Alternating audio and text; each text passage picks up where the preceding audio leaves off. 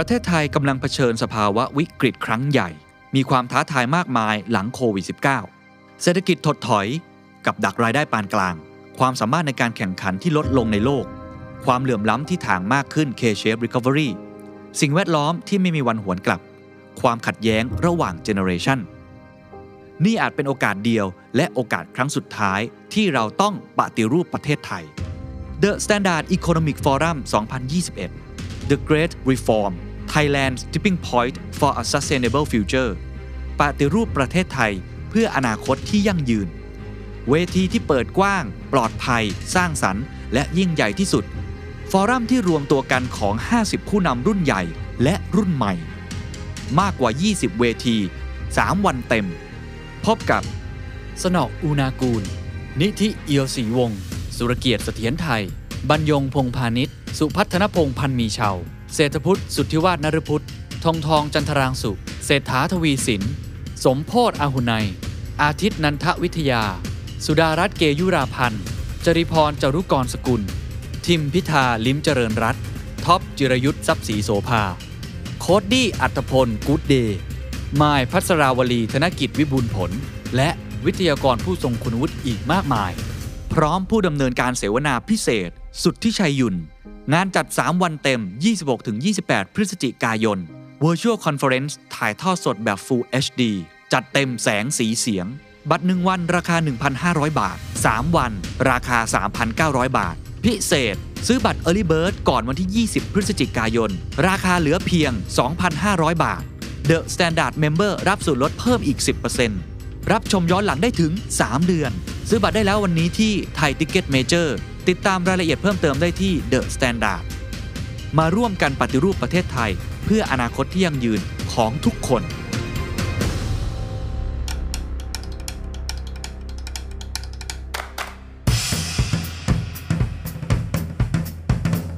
This is the Standard Podcast. Eye opening for your ears..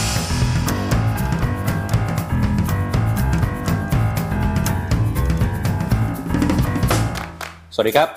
ต้อนรับคุณผู้ชมเข้าสู่รายการ The Standard Now กับผมออฟชัยนนท์หานคีริรัตครับ คุณผู้ชมครับ วันนี้วันอังคารที่ 2 พฤศจิกายน 2564 นะครับ มาเจอกันครับ2ทุ่มถึง3ทุ่มโดยประมาณนะครับ วันนี้มาพร้อมกับสายฝนที่ชุ่มฉ่ำเลยนะครับ ผมอยู่แถวแถวอโศกฝนตกหนักมากนะครับ ก่อนที่เราจะเข้ารายการเมื่อสักครู่นี้นะครับ ที่บ้านคุณผู้ชมหรือว่าที่ทำงานของผู้ชมนั้นเป็นอย่างไรนะครับ ก็ลองมาพูดคุยกันได้นะครับ รวมไปถึงประเด็นของเราในวันนี้นะครับเป็นประเด็นใหญ่ แล้วก็เป็นประเด็นที่ละเอียดอ่อนมาก ๆ ในการที่เราจะมาเสวนาหรือว่าพูดคุยกันนะครับยังไงวันนี้ก็กติกาคล้าย ๆ เดิมนะครับ ทุกท่านที่เข้ามาแล้วฝากกดไลค์กดแชร์ แล้วก็ร่วมพูดคุยแสดงความคิดเห็นกันได้นะครับ ขออย่างเดียวครับไม่หยาบคายนะครับเป็นคำพูดที่เราสามารถเอาขึ้นหน้าจอได้นะครับจะได้มาร่วมพูดคุยกันตลอดเกือบเกือบหนึ่งชั่วโมงตั้งแต่สองทุ่มถึงสามทุ่มนะครับผู้ชมครับ วันนี้เนี่ยเดี๋ยวเราจะมีแขกรับเชิญถึง 3 ท่าน ที่จะมาร่วมพูดคุยกันนะครับในเรื่องของมาตรา 112 ครับคุณผู้ชมครับ เดี๋ยวก่อนจะไปเจอกับแขกรับเชิญทั้ง 3 ท่านเนี่ยผมขออนุญาตแนะนำก่อนนะครับ ว่าวันนี้ 3 ท่านที่จะมาคุยกับเรานั้น มีใครกันบ้างนะครับสามท่านที่เดี๋ยวเราจะมาคุยกันนะครับ มีจากพักก้าวไกลนะครับ คุณชัยธวัฒน์ตุลาธนนะครับ เป็นเลขาธิการพักก้าวไกลนะครับ มีคุณอุทธอ่าอัธวิทย์สุวรรณพักดีนะครับ เลขาธิการพักกล้านะครับ และมีดรเข็มทอง ต้นสกุลรุ่งเรืองครับอาจารย์ประจำคณะรัฐศาสตร์ จุฬาลงกรณ์มหาวิทยาลัยนะครับ ทั้ง 3 ท่านจะมาแลกเปลี่ยนแสดงความคิดเห็นในเรื่องของมาตรา 112 นะครับว่าจะเอาอย่างไรกันดีนะครับ การแก้มันทำได้ไหมหรือไม่ควรจะแก้ไม่ควรจะไปแตะแบบที่หลายๆคนได้พูดถึงนะครับ หรือว่าผู้ชุมนุมอย่างคณะราษฎรเนี่ยเขาก็บอกว่าเขาต้องการที่จะยกเลิกนะครับ112 นะครับ จริงๆ ประเด็นที่วันนี้เรามาพูดคุยกันในวันนี้เนี่ยนะครับคุณผู้ชมครับก็คือมันเริ่มมาจากการชุมนุมที่แยกราชประสงค์นะครับเมื่อวันอาทิตย์ที่ผ่านมานะครับภายใต้หัวข้อราชประสงค์ยกเลิก 112 ครับจริงๆแล้วเป็นที่น่าแปลกใจพอสมควรนะครับผมเองก็แปลกใจเพราะว่าจริงๆแล้วการชุมนุมของน้องๆวัยรุ่นครั้งที่ผ่านๆมาตั้งแต่ปีที่แล้วลากมาจนถึงปีนี้เนี่ยเรื่องของมาตรา 112 เนี่ยถูกพูดถึงมาโดยตลอดนะครับแต่ว่าดูเหมือนว่า การพูดถึงในครั้งล่าสุดจะทำให้บรรดาพักการเมืองแทบจะทุกพักนะครับ ต่างออกมาแสดงจุดยืน ถึงการแก้ไขหรือว่ายกเลิก 112นะครับมีทั้งกลุ่มที่เห็นด้วย แล้วกลุ่มที่ไม่เห็นด้วยนะครับ ซึ่งที่น่าประหลาดใจก็คือว่าทุกพัก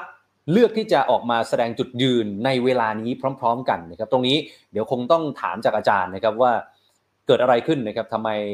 ทุกๆพักถึงเลือกที่จะออกมาพูดถึงเรื่องนี้ ทั้งๆที่ก่อนหน้านี้ เราก็พูดกันตามตรงว่ามีหลาย ๆพักนะครับ เลือกที่จะไม่พูดถึงเลยนะครับ บางพักก็พูดถึงในระดับหนึ่ง บางพักก็อาจจะพูดถึงเยอะหน่อยนะครับ ทีนี้เหตุการณ์ที่เกิดขึ้นในม็อบเมื่อวันที่ 31 ตุลาคมเนี่ยไฮไลท์น่าจะอยู่ที่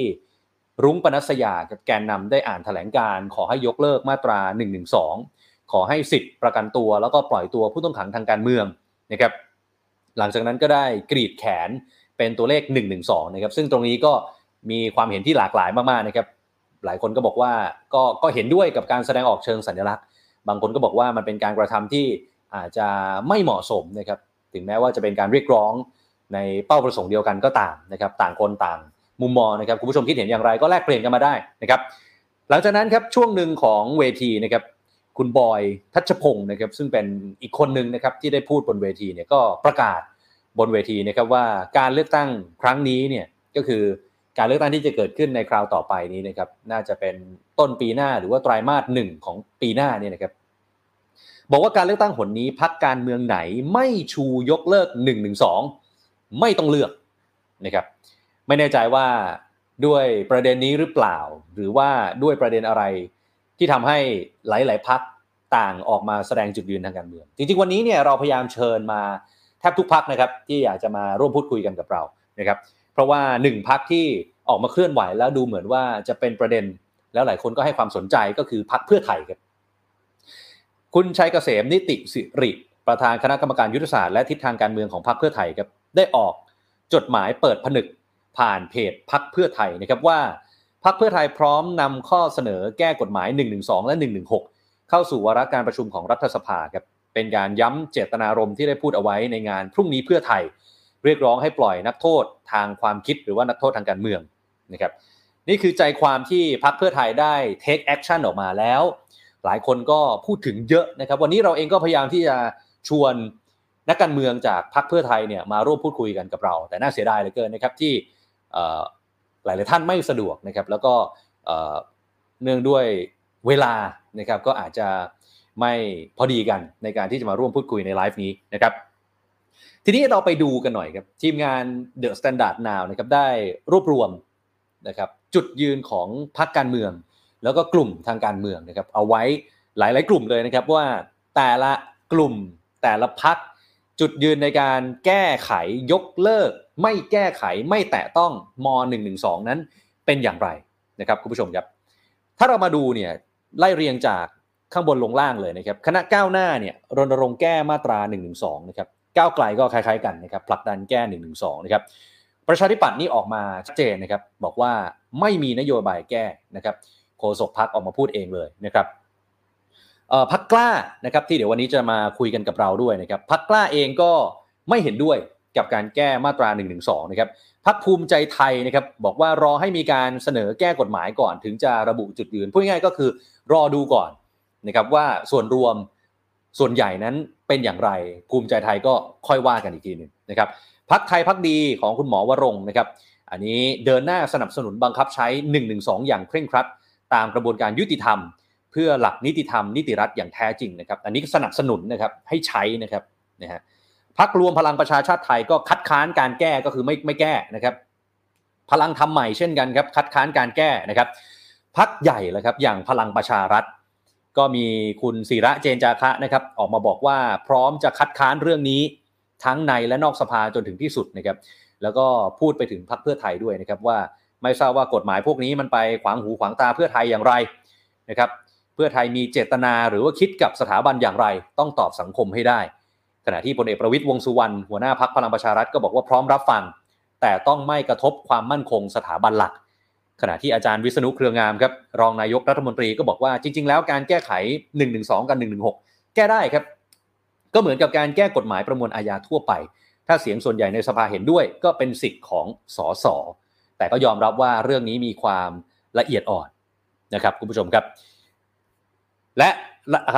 ในกราฟิกของเราเนี่ยมีคณะราษฎรด้วยนะครับคณะราษฎรก็คือขอให้ยกเลิก1นึไปเลย และคืนสิทธิการประกันตัวก็คือไม่ต้องแก้นะครับขอยกเลิกไปเลยนะครับ ทีนี้วันนี้ครับเรามีแขกรับเชิญ 3 ท่านที่จะไล่เรียงมาพูดคุยแลกเปลี่ยนความคิดเห็นกันในเรื่องนี้กับผู้ชม แล้วก็แฟนๆรายการทุกท่านนะครับ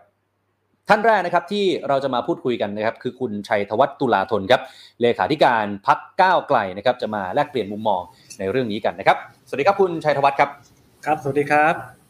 ครับคุณชัยธวัฒน์ครับ ผมย้อนถามสิ่งที่เกิดขึ้นบนเวทีเมื่อวันอาทิตย์ที่ผ่านมาก่อนนะฮะสิ่งที่รุ้งปนัสยาได้แสดงออกเชิงสัญลักษณ์ หรือว่าสิ่งที่คุณบอยธัชพงศ์พูดว่าโอ้โหถ้าพรรคไหนที่ไม่ชูเรื่องนี้ ไม่ต้องไปเลือกเนี่ย มันแสดงให้เราเห็นถึงอะไรฮะว่าทำไมการพูดหรือว่าการชุมนุมครั้งล่าสุดดูมันจะมีเอฟเฟกต์กับพรรคการเมืองทุกพรรคเลยครับคุณชัยธวัฒน์ผมก็คิดว่าปัจจัย อันหนึ่งก็เนื่องจากว่าในวันอาทิตย์ที่ผ่านมาเนี่ยการชุมนุมในประเด็นที่ชัดเจนมากนะครับ ก็คือการเสนอให้ยกเลิกมาตรา1นึเนี่ยมีคนที่ออกมาชุมนุมเนี่ยเยอะมากพอสมควรก็คือเรือนหมื่นนะครับ ทั้งทั้งที่ก่อนหน้านี้เนี่ยหลายๆ คนอาจจะมองว่าการเคลื่อนไหวเรียกร้องครับของคนหนุ่มสาวนะครับ และประชาชนนะครับ ในประเด็นเรื่องการปฏิรูปสถาบันพระมหากษัตริย์เนี่ยจะค่อยๆ แผ่วลงเรื่อยๆ นะครับครับนี่ก็อาจจะเป็นผลกระทบที่ที่ในทางการเมืองมันแสดงให้คนจำนวนมากได้เห็นว่าความคิดความรู้สึกการเคลื่อนไหวการต่อสู้ในในเรื่องเหล่านี้เนี่ยมันยังไม่ได้จบลงนะครับ แล้วผมคิดว่าในยะหนึ่งที่ที่สำคัญมากๆเนี่ยเป็นเป็นการแสดงให้เห็นว่าอย่างน้อยเนี่ยปัญหาเกี่ยวกับเรื่องมาตรา1นึนะครับไม่ว่าจะเป็นการบังคับใช้ ไม่ว่าจะเป็นตัวบทกฎหมายเองเนี่ยก ลายเป็นประเด็นทางการเมืองที่สำคัญในสังคมไทยไปแล้วอย่างหลีกเลี่ยงไม่ได้นะครับอืมครับทีนี้เอ่อสิ่งที่เกิดขึ้นเนี่ยทางอย่างพักก้าวไกลเนี่ยนะครับถ้าถ้าเราดูหลาย ๆพักการเมืองเนี่ยก็ต้องยอมรับว่าก้าวไกลเองเนี่ยได้พูดถึงเรื่องนี้มานานนะครับณปัจจุบันนี้ณตอนนี้เนี่ยมุมมองของพักก้าวไกลแนวทางเกี่ยวกับมาตรา1นึเนี่ยเป็นยังไงฮะคือก็ต้องเล่าให้ฟังว่า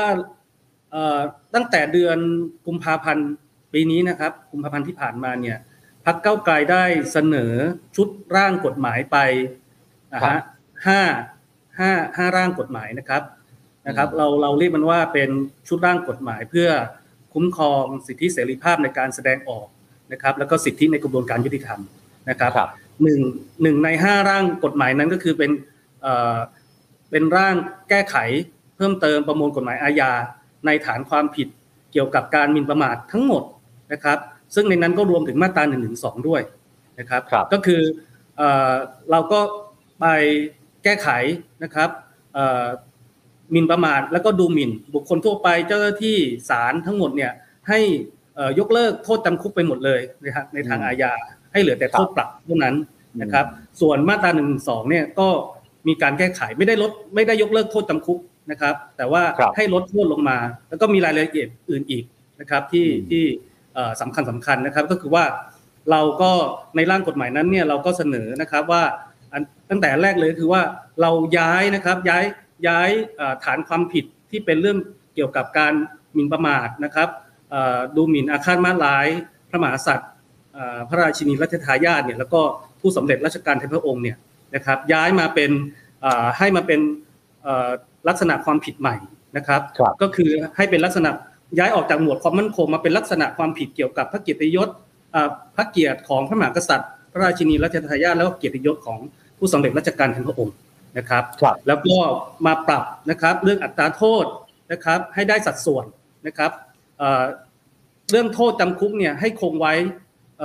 ไม่เกินหนึ่งปีนะครับ แล้วก็ไม่มีโทษขั้นต่ำนะครับ นอกจากนั้นเนี่ยก็ยังมี เพิ่มโทษในการเป็นลงโทษปรับได้ด้วยเหตุผลก็เพราะว่าเพื่อทำให้การพิจารณาลงโทษเนี่ย ให้มันได้สัดส่วนกับสภาพความผิดสภาพความผิดบางเรื่องเนี่ยแค่แค่ปรับก็พอหรือถ้าบอกว่ารุนแรงถึงจะต้องจำเนี่ย ก็ไม่จำเป็นต้องมีโทษขั้นต่ำสามารถจำคุกในโทษที่ไม่สูงจนเกินไปได้นะครับ อันนี้อันนี้ที่เราเสนอนะครับ นอกจากนั้นเนี่ยก็ยังมีบทยกเว้นความผิด แล้วก็ยกเว้นโทษเพิ่มเข้าไปนะครับในกฎหมายมาตราหนึ่งสองเดิมเนี่ยไม่มีบทยกเว้นความผิด แล้วก็ยกเว้นโทษไว้นะครับเราเพิ่มเติมเข้าไปว่า ถ้าผู้ใดติชมแสดงความคิดเห็น หรือแสดงข้อความใดโดยสุจริต เพื่อรักษาไว้ ซึ่งการปกครองในระบอบประชาธิปไตยอันมีพระมหากษัตริย์เป็นประมุขเนี่ยพื่อดำรงไว้ ซึ่งรัฐธรรมนูญหรือเพื่อประโยชน์สาธารณะเนี่ยผู้นั้นไม่มีความผิดนะครับ แล้วก็ยกเว้นโทษไว้ก็คือว่าถ้า ผู้ถูกกล่าวหาว่ากระทำความผิดเนี่ยพิสูจน์ได้ว่าข้อที่หาว่าเป็นความผิดนั้นเป็นความจริงเนี่ยผู้นั้นไม่ต้องรับโทษนะครับ แต่ห้ามมิให้พิสูจน์ ถ้าเป็นเรื่องความเป็นอยู่ส่วนพระองค์ และการพิสูจน์นั้นไม่เป็นประโยชน์แก่ประชาชนนะครับแล้วก็ยังมีการแก้ไขนะครับ ให้สำนักพระราชวังเนี่ยเป็นผู้ร้องทุกข์นะครับ เท่านั้นไม่ไม่ไม่ให้ไม่ให้ไม่เปิดโอกาสเปิดช่องให้มีการ ใช้นะครับกฎหมายมาตรานี้เนี่ยเป็นเครื่องมือทางการเมืองนะครับครับและให้ถือว่าสมเด็จพระราชวังเนี่ยเป็นผู้เสียหายในความผิดลักษณะนี้นะครับครับครับทีนี้ครับถ้าอย่างนั้นผมผมถามย้ำแบบนี้ได้ไหมครับว่าทางก้าวไกลเนี่ยไม่ใช่จะยกเลิกหนึ่งหนึ่งสองไปเลย แต่ว่ามาหาทางแก้ไขแบบที่คุณชัยวัฒน์ได้เรียนออกมาเมื่อสักครู่นี้ ใช่ครับก็อันนี้เนี่ยเราเรามองว่า ในฐานะพักการเมืองในฐานะที่ทำงานในสภาผู้แทนราษฎรเนี่ย เราพยายามจะเสนอข้อเสนอที่คิดว่าพอจะรับกันได้นะครับ กับหลาย ๆ ฝ่ายนะครับ เพื่อเปิดพื้นที่ให้มีการพูดคุยหาทางออกหาข้อยุติกันเรื่องนี้ว่าจะยอมรับในจุดไหนร่วมกันได้บ้าง แม้ความคิดเห็นทางการเมืองอาจจะแตกต่างกันนะครับดังนั้นเราก็ตัดสินใจเสนอแก้ไขนะครับ แม้ว่า ในพักเองก็มีคนทั้งที่คิดว่าควรจะเสนอยกเลิกนะครับ บางคนก็เห็นว่าควรจะเสนอแก้ไขในระดับที่แตกต่างออกไป แต่นี่คือสุดท้ายก็ออกออกมาเป็นร่างที่คิดว่าเป็นอยู่ในจุดที่กึ่งกลางที่พักคิดว่าน่าจะเหมาะสมที่สุดในสถานการณ์ตรงนั้น ครับครับทีนี้เห็นว่าเห็นว่าพรุ่งนี้เนี่ยก้าวไกลจะมีความเคลื่อนไหวในเรื่องนี้ด้วยใช่ไหมพรุ่งนี้จะทำอะไรครับพรุ่งนี้อ๋อคือคือว่า อย่างที่เรียนนะครับว่าเราเสนอร่างกฎหมายไปห้าฉบับนะครับ ตั้งแต่เดือนกุมภาพันธ์นะครับ ตอนนี้เนี่ยสี่ฉบับเข้าสู่กระบวนการนะครับ ก็คือรับฟังความคิดเห็นแล้วก็เต็มบรรจุเข้าสู่วาระการประชุมของสภา แต่ปรากฏว่ามีฉบับเนี้ยที่มีการแก้ไขมาตราหนึ่งหนึ่งสองด้วยเนี่ยปรากฏว่าถูกยังไม่เข้าสู่กระบวนการเลยนะครับ ตั้งแต่ยื่นนะครับ เนื่องจากว่าพอยื่นไปปุ๊บ ปรากฏว่าฝ่ายกฎหมายของสำนักการประชุมของสภาผู้แทนเนี่ยก็มีการทำหนังสือแจ้งมายังที่พักนะครับว่าร่างกฎหมายฉบับนี้ของพักเนี่ยเป็นร่างกฎหมายที่มีความบกพร่อง แล้วก็เสนอให้เราแก้ไขก่อนที่จะยื่นไปใหม่นะครับแล้วก็ให้ยื่นไปใหม่นะครับ โดยอ้างว่ามีบางมาตราเนี่ยอาจจะขัดหรือแย้งต่อรัฐธรรมนูญมาตรา 6 นะครับ มาตรา 6 ก็ก็พูดง่ายๆว่า เป็นมาตราที่บัญญัติไว้ว่าองค์พระมหากษัตริย์เนี่ยต้องอยู่ในฐานะที่เป็นที่เคารพสักการะละเมิดไม่ได้นะครับครับ อันนี้ก็เป็นเหตุผลที่มีการแย้งมา หลังจากนั้นเนี่ยทางพรรคเก้าไกลก็ได้ทำหนังสือแย้งกลับไปนะครับ ว่าเรามีคำอธิบายนะครับในหลากหลายมิติมาก ไม่ว่าจะเป็นด้วยเจตนารมณ์ของรัฐธรรมนูญ ไม่ว่าจะว่าด้วยประวัติกฎหมายของไทยเองนะครับ เพื่อยืนยันว่าสิ่งที่เราเสนอเนี่ยไม่ได้ขัดหรือแย้งต่อรัฐมนูลมาตราหกนะครับ ครับก็ยืนยันกลับไปพอปุ๊บหลังจากนั้นเนี่ยปรากฏว่าก็ยังมีการแย้งกลับมาอีกโดย โดยหลังจากนั้นเนี่ยก็เป็นสำนักเลขาธิการนะครับของสภาผู้แทนเนี่ยก็ทำหนังสือแย้งกลับมาอีกว่า ยืนยันว่ามีความเห็นว่าร่างของกฎหมายของเราเนี่ยอาจจะขัดหรือแย้งกับรัฐมนูลมาตราหกอีกนะครับ ดังนั้นเนี่ยเราก็ตั้งใจว่าเมื่อเปิดสภา นะครับ วันพรุ่งนี้เนี่ยเราก็จะยื่นหนังสือยืนยันความเห็นเดิมของพรรคเก้าไกลไปว่า สิ่งที่เราเสนอเนี่ยไม่ได้ขัดกับรัฐมนูลเลยนะครับ แล้วแล้วก็เราคิดว่าเป็นหน้าที่ของสภาผู้แทนราษฎรที่จะต้องพิจารณาเรื่องนี้ครับครับครับทีนี้ผมอาจจะย้อนถามถึงที่ผ่านมาแล้วก็อนาคตนิดนึงนะว่า เราจะเห็นว่าที่ผ่านมาเนี่ยสสพักเก้าไกลเองก็จะมีบทบาทในการไปช่วยเหลือผู้ต้องขังทางการเมือง ที่โดนคดีต่างๆเนี่ยค่อนข้างที่จะบ่อยนะครับแนวทางการช่วยเหลือหลังจากนี้ครับที่ก้าวไกลได้วางเอาไว้เนี่ยจะเป็นยังไงฮะผมคิดว่าแน่นอนนะครับ เรื่องการที่เราไปมีส่วนนะครับเข้าไปประกันตัวเนี่ยอันนี้เป็นการยืนยันในเรื่องสิทธิในกระบวนการยุติธรรมนะครับว่าเมื่อเขาถูกกล่าวหาว่ากระทำผิดเนี่ยสิทธิในการประกันตัวเนี่ยเขาควรจะได้รับนะครับ จนกว่าเขาจะ มีการตัดสินเป็นที่สุดว่าเขากระทำผิดจริงนะครับครับอันนี้เป็นเรื่องของการยืนยันสิทธิในการประกันตัวนะครับอืมส่วนเรื่องเออการดังนั้นเนี่ยเรายังเดินหน้าผลักดันเรื่องนี้นะครับครับไม่ใช่แค่ไม่ใช่แค่การไปช่วยในการประกันตัวเท่านั้น แต่ว่าก็คงต้องใช้เวทีสภา แล้วก็เวทีในสังคมในการพูดเรื่องนี้ว่าสิทธิในการประกันตัวเนี่ยพวกเขาเป็นเอ่อมันควรจะได้รับนะครับเอ่อนอกจากนั้นในเรื่องกฎหมายมาตราหนึ่งสองก็คงต้อง ต้องพูดนะครับ ช่วยกันพูดทั้งในสภาและนอกสภาว่ามันมีปัญหาจริง ๆ ทั้งในแง่ของการบังคับใช้ แล้วก็ปัญหาของตัวบทกฎหมายนะครับ แล้วสุดท้ายผมคิดว่า ตอนนี้เนี่ยคดีทางการเมืองผมผมมองว่าคดีเหล่านี้เป็นคดีทางการเมืองนะครับครับไม่ว่าจะเป็นความผิดมาตราหนึ่งสองตอนนี้มาตราหนึ่งหนึ่งหกหรือแม้กระทั่งพรบคอมพิวเตอร์ในหลายกรณีเนี่ยเอ่อเป็นคดีทางการเมืองเกิดจากปัญหาใน จากการแสดงออกทางการเมืองในสิ่งที่ผู้มีอำนาจผู้มีอำนาจในรัฐไทยเนี่ยไม่ต้องการนะครับอืมแล้วตอนนี้เยอะมากนะครับ ผมคิดว่าจากการประเมินเนี่ยจนตั้งแต่ปลายปีที่แล้วนะครับ จนถึงตอนนี้เนี่ยน่าจะมีไม่ต่ำกว่า 154 คดีไปแล้ว แล้วครับในบางหลายคดีเนี่ยก็มีผู้ที่ถูกกล่าวหามากกว่าหนึ่งคนนะครับ ดังนั้นเรากำลังมีคดีทางการเมืองเป็นร้อยนะครับ แล้วก็ส่วนจำนวนมากเป็นคดีหนึ่งสองอืมมีผู้ที่ถูกติดคุกไม่ได้รับการประกันตัวออกมาตั้งแต่แรกเลย ตั้งแต่ยังยังไม่ได้เข้าสู่ชั้นศาลเลยเนี่ยนะครับ ตอนนี้ก็น่าจะเอ่อที่ยาวนานที่สุดตอนนี้ก็น่าจะเป็นเคสของคุณไผ่ดาวดินใช่ไหมครับทนายอานนท์เพนกวินตั้งแต่เดือนอืมตั้งแต่ต้นเดือนสิงหาคมจนถึงปัจจุบันนะครับครับ เรื่องนี้เนี่ย ผมคิดว่าในอนาคต ต้องแก้ปัญหาเรื่องนี้ด้วยการเมืองนะครับอืม ไม่ใช่แก้ปัญหาด้วยการระดมการไปฟ้องร้องดำเนินคดี แล้วเอาไปติดคุกนะคครับรับ เราจะเอาคนเป็นร้อยๆ หรือคนอีกไม่รู้กี่พันกี่หมื่นในอนาคตเนี่ยไปเข้าคุกเหรอครับ เรื่องนี้สุดท้ายผมคิดว่าทางออกเราต้องผลักดันให้มีการทบทวนนะครับ การจัดการปัญหาเรื่องนี้ โดยใช้กลไกทางการเมืองเป็นนะครับเอ่อแก้กฎหมายก็แก้ไปนะครับทางข้างนอกประชาชนก็เสนอยกเลิกนะครับครับเอ่อ ในสภานะครับ ผมคิดว่าต้องช่วยกันผลักดันให้เกิดกลไกทางการเมืองเพื่อหาทางยุติเรื่องนี้นะครับครับหนึ่งก่อนเลยคือยุติการดำเนินคดีเพิ่มนะครับ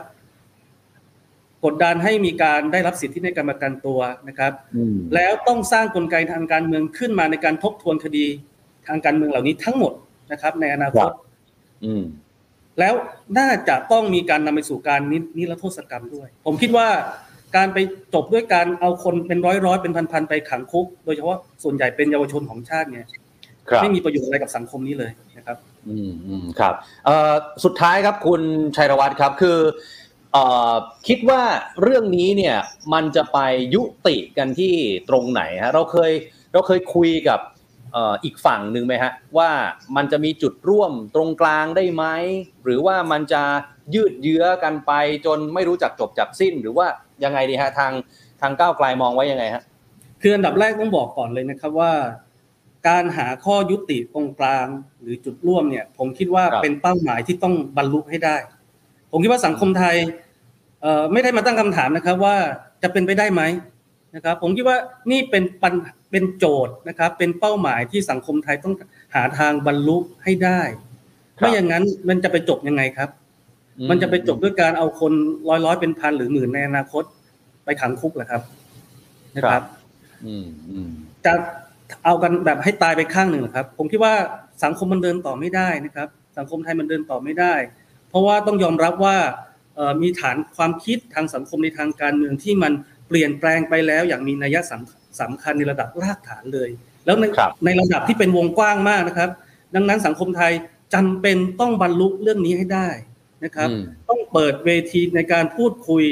อย่างมีวุฒิภาวะ และเป็นพื้นที่ปลอดภัยทางการเมืองนะครับครับพูดกันอย่างตรงไปตรงมาได้และด้วยเหตุด้วยผล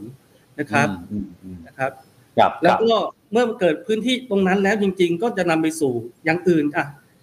ข้อเสนอของพรรคก้าวไกลในการแก้ไขนี่ก็เป็นจุดตรงกลางนะครับ ที่ควรจะเป็นจุดเริ่มต้นในการเปิดบทสนทนากับสังคม กับในรัฐสภาได้นะครับครับกับฝ่ายต่างๆได้นะครับ อันนี้ก็เป็นอันหนึ่ง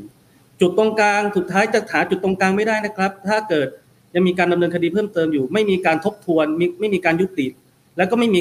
การปล่อยนักโทษทางการเมืองออกจากคุก ไม่ว่าจะเป็นการเอ่อนิรนิรโทษกรรม หรือยุติการเดินเดินคดี เพราะมันไม่เป็นประโยชน์ต่อสาธารณะนะครับ ครับ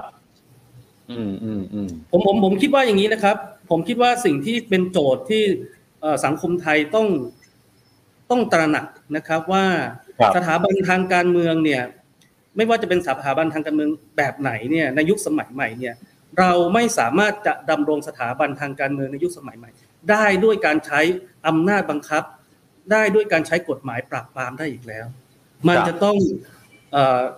รักษาดำรงไว้นะครับ ด้วยความชอบธรรมและความยินยอมพร้อมใจของประชาชนนะครับ อันนี้ครับเป็นโจทย์ที่จะต้องบรรลุให้ได้ เป็นเป้าหมายที่ต้องบรรลุให้ได้ ครับครับครับวันนี้ขอบคุณนะครับคุณชัยธวัฒน์ตุลาธนนะครับเลขาธิการพรรคก้าวไกลนะครับที่มาแลกเปลี่ยนกันเรื่องนี้นะครับ วันนี้ขอบคุณนะครับโอกาสหน้าได้มาพูดคุยกันใหม่นะครับขอบคุณครับครับครับสวัสดีครับคุณผู้ชมครับนี่คือคุณชัยธวัฒน์นะครับเลขาธิการพรรคก้าวไกลนะครับก็เป็นอีกหนึ่งมุมมองนะครับจากพรรคก้าวไกลนะครับที่มีต่อการแก้ไขมาตรา1นึที่เป็นประเด็นอยู่ในขณะนี้นะครับเดี๋ยวท่านที่สองที่จะมาร่วมพูดคุยกับเรานะครับคือคุณอัธวิทย์ สุวรรณพักดีนะครับเลขาธิการพรรคกล้านะครับซึ่งออของพรรคกล้านี่ก็จะแตกต่างจากของก้าวไกลนะครับก็คืออยู่คนละมุมเลยนะครับพรรคกล้านี่เขาไม่เห็นด้วยกับการแก้มาตรา1นึในเวลานี้นะครับ ซึ่งจากโพสต์ของทางพรรคกล้าที่เกิดขึ้นในเพจ Facebook เนี่ยนะครับ ก่อนที่จะได้พูดคุยสอบถามจากคุณอัธวิทย์เนี่ยนะครับ ทางพรรคกล้าเนี่ยได้บอกว่า การแก้1นึตอนนี้สถานการณ์ไม่เหมาะครับยิ่งแก้สังคมจะยิ่งแตกแยกนะครับคือพักกล้าได้โพสต์ไว้ประมาณว่า ถ้าคิดแบบปฏิบัตินิยมในสถานการณ์ปัจจุบันนะครับหากยกเลิกประมวลกฎหมายอาญามาตรา1นึจะเร่งความขัดแย้งในชาติให้รุนแรงขึ้นไปอีก เช่น จะเกิดการดูหมิ่นสถาบันมากขึ้น เกิดความขัดแย้งสองฝ่ายนำไปสู่การประทะกันบนท้องถนน เกิดวิกฤตทางการเมืองรอบใหม่ แล้วก็จะเป็นช่องว่างที่อาจจะทำให้เกิดการแทรกแซงทางการเมือง ที่นำไปสู่การยึดอำนาจถือว่ารัฐประหารนะครับทุกฝ่ายต้องไม่สร้างเงื่อนไขให้เกิดวิกฤตทางการเมืองอีกนะครับทางพรรคกล้าเนี่ยบอกว่าประเทศเราเนี่ยพอแล้วกับวิกฤตทางการเมืองครับยิ่งแก้ก็ยิ่งแน่น วิกฤตข้างหน้ามันคือวิกฤตเศรษฐกิจที่เกิดจากโรคระบาดงานสำคัญคือต้องปรับรูปแบบการบริหารราชการขนาดใหญ่ ให้ทันต่อโลก นะฮะทันต่อวิกฤต มีเรื่องที่คุ้มค่าแก่การทะเลาะกันทางความคิดเพื่อประโยชน์ของชาติอีกมากนะครับการสร้างคะแนนนิยมบนความเกลียดชังหรือความขัดแย้ง แบ่งคนออกเป็นสองฝ่าย วันนี้ต้องสิ้นสุดเสียที นี่คือโพสต์จากพักกล้านะครับ ซึ่งวันนี้เราจะได้มาพูดคุยนะครับกับคุณอัธวิทย์สุวรรณพักดีครับเลขาธิการพักกล้าอยู่ในไลฟ์กับเรา ตอนนี้ครับ สวัสดีครับคุณอัธวิทย์ครับ สวัสดีครับ ครับคุณอัธวิทย์ครับนิดหน่อยครับพอดีว่าเพิ่งกลับเข้าบ้านมาด้วยครับอ๋อได้เลยครับ แต่ว่าตอนนี้สัญญาณชัดเจนนะฮะชัดนะครับโอเคครับ ชัดเจนครับผมคุณอัธวิทย์ผมย้อนถามสิ่งที่เกิดขึ้นในเวทีม็อบราชประสงค์เมื่อวันอาทิตย์ที่ผ่านมาหน่อยนะครับ สิ่งที่รุ้งปนัสยาได้แสดงออกเชิงสัญลักษณ์หรือว่าสิ่งที่เอ่อคุณปอยทัชพงศ์ได้พูดว่าถ้าพักไหนไม่ชูประเด็นเรื่อง1นึเนี่ย ไม่ต้องเลือก ประเด็นนี้ทางคุณอัธวิทย์หรือว่าพักกล้าเนี่ยมองยังไงบ้างฮะ ก็เป็นการแสดงออกทางการเมืองของน้องๆทุกคนนะครับครับแต่ครั้นี้ผมอยากจะเข้าสู่ประเด็นเรื่องในกรณีหนึ่งหนึ่งสองที่เราพูดคุยกันก่อน คือผมเนี่ยขออนุญาตพูดจากมุม คนที่เคยนั่งในสภา และคนที่เดินบนท้องถนนประท้วงมาแล้วก็ทำมาแล้วเหมือนกัน ผมทำมาหมดแล้วล่ะครับ อันนี้ผมก็พูดจากจากความรู้สึกตรงๆ ว่ามันมันมีวงจรอยู่อันหนึ่งผมเองก็เพิ่งรู้ว่าวงจรนี้มันอันตรายนะคือเรา ระหว่างที่เราเดินไปเนี่ยถ้าเราถ้าเราโดนแบ่งคนออกเป็นสองฝ่ายเมื่อไหร่เนี่ย แล้วเราไปซ้ายสุดหรือไปขวาสุดเนี่ย แล้วเชื่อแบบนั้นสุดสุดทางเลยนะครับ สิ่งครับที่จะเกิดขึ้นถ้าเกิดว่ามันเกิดการประทะกันเกิดขึ้นเนี่ย ประเทศนี้แปลกครับ การปฏิวัติโดยประชาชนไม่ไม่เคยสำเร็จ สิ่งที่จะเกิดขึ้นทุกครั้งก็คือการปฏิวัติโดยการทำรัฐประหารโดยทหาร มันครัมีบคนจ้องอยู่แล้ว และเรามองดูดีๆนะครับพอเรารัฐประหารเสร็จปั๊บมองไปข้างหลังเนี่ย มันก็เกิดกลายเป็นนักการเมืองกลุ่มเดิมๆที่อยู่ข้างหลังเหมือนเดิม งั้นผมถึงบอกว่าบางทีเดินไปเนี่ยบางทีโอ้เดินไปเนี่ยโอ้ประธานครับโทษทีนะโทษทีได้ครับได้ครับ เดี๋ยวให้คุณอัธวิทย์เปิดกล้องก่อนนะครับ ตอนนี้ เดี๋ยวรอสักครู่นะครับ เพราะว่าจริงๆแล้วมีอะคุณอัธวิทย์กลับมาไหมฮะตอนนี้ ได้ไหมอ้าวได้กลับไหมาแล้วครับ ได้แล้วครับ เชิญครับ เชิญต่อเลยครับโอเคคือ อย่างที่เรียนนะครับว่า พอเราทำไปสักพักหนึ่งเนี่ย เราจะเห็นได้เลยว่า ประเทศนี้เนี่ยพอเราแบ่งเราไปซ้ายสุดหรือไปขวาสุด สิ่งที่เราเจอก็คือความขัดแย้ง แล้วมากกว่าความขัดแย้งทางความคิดเนี่ย มันก็จะเป็นเรื่องความขัดแย้งที่ปะทะกันโดยการใช้อาวุธ เสร็จปั๊บก็จะเกิดการทำบรัฐประหาร มันเป็นการแบ่งแยกแล้วปกครองอะแบ่งแยกเสร็จปั๊บทะเลาะกันเสร็จเรียบร้อย รัฐประหารวนอยู่เนี้ยวงจรอุบาทจะเกิดขึ้นในประเทศไทยอยู่เนี้ยผมผมเลยตัดสินใจตอนแรกผมคิดว่าเราจะเล่นการเมืองต่อไหมที่ทำแบบนี้ คุยกับคุณกรณ์อืมว่าเราทำพรรคการเมืองสักพักไหมเอางั้นเอาแบบ เราไปแนวปฏิบัตินิยม ปฏิบัตินิยม pragmatism นี่หมายความว่าไม่ใช่เป็นซ้ายไม่ใช่เป็นขวาและก็ไม่ได้เป็นกลางด้วยนะครับ ถ้าเรื่องไหนอืมเห็นควรว่าดีเราก็บอกว่ามันดี เรื่องไหนที่มันครัไม่บดีเราก็บอกมันดีแล้วไม่โหนครับพูดกันตรงๆคราวนี้พออืมพอหลังสุดเนี่ย ผมเห็นปฏิกิริยาเรื่องของมาตรา 112 ครับมีมีความกังวลแหละคือ 112 เนี่ยใจเย็นๆสักนิดนะฮะ เอ่อเปิดใจครับกว้างๆเดี๋ยวผมอธิบายไส้ในมานิดนึงคือมาตราอืม112 เนี่ย ถ้าสถานการณ์ตอนนี้จะยกเลิก 112 หรือหยิบยกมาแก้ไขอะไรก็แล้วแต่ในห่วงเวลานี้เนี่ย ผมเชื่อฮะเลยว่ามันจะปล่อยให้เกิดการหนึ่งมันไม่ได้ตอบโจทย์ที่มีอยู่ เพราะว่าความขัดแย้งยังคงมีอยู่ แต่ผมเชื่อว่าจะเกิดการหนึ่งพระบรมประชานุภาพรุนแรงมากขึ้น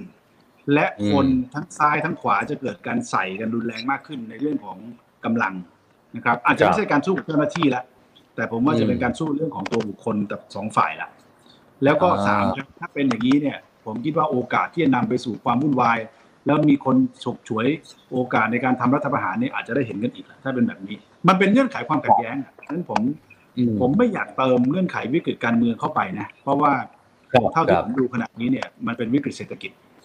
วิกฤตโลกตลาดเพราะฉะนั้นถ้าเกิดเราคิดว่าเราจะสุดสุดๆกันซ้ายสุดหรือจะขวาสุดเนี่ย วิกฤตลูกใหม่ไม่คุ้มวิกฤตการเมืองเที่ยวนี้มันมีคนอ้างอีกอะผมครับผมเห็นเรื่องแบบนี้มาในช่วงสิบยี่สิบปีนี้แล้วเห็นแล้วมีความรู้สึกว่ามันมันไม่น่าจะวนอยู่ตรงนี้